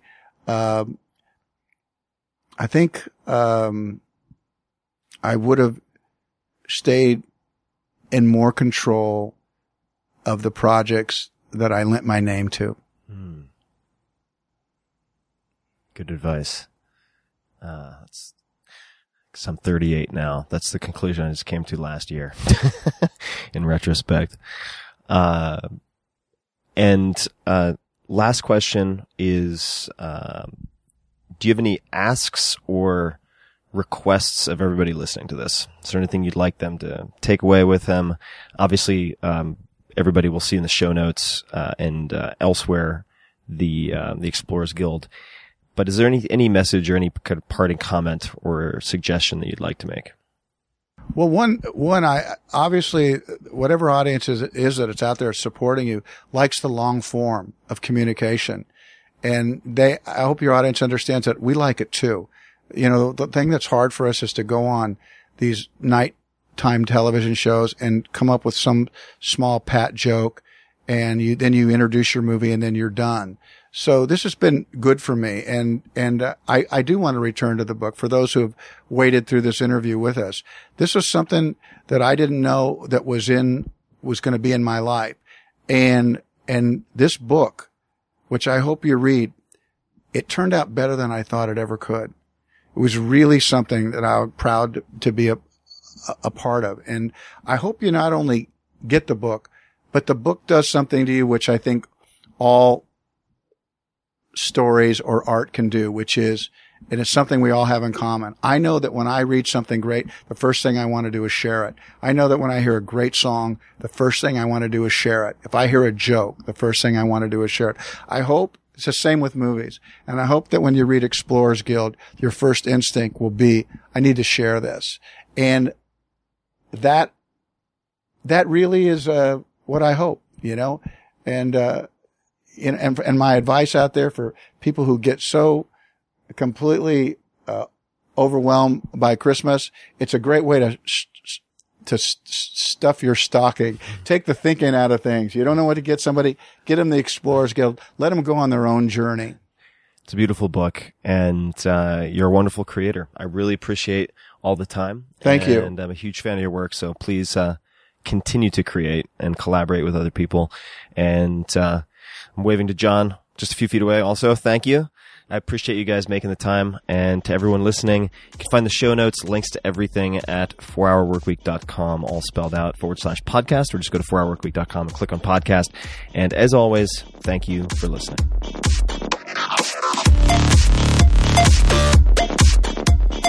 Hey guys, this is Tim again. Just a few more things before you take off. Number one, this is Five Bullet Friday.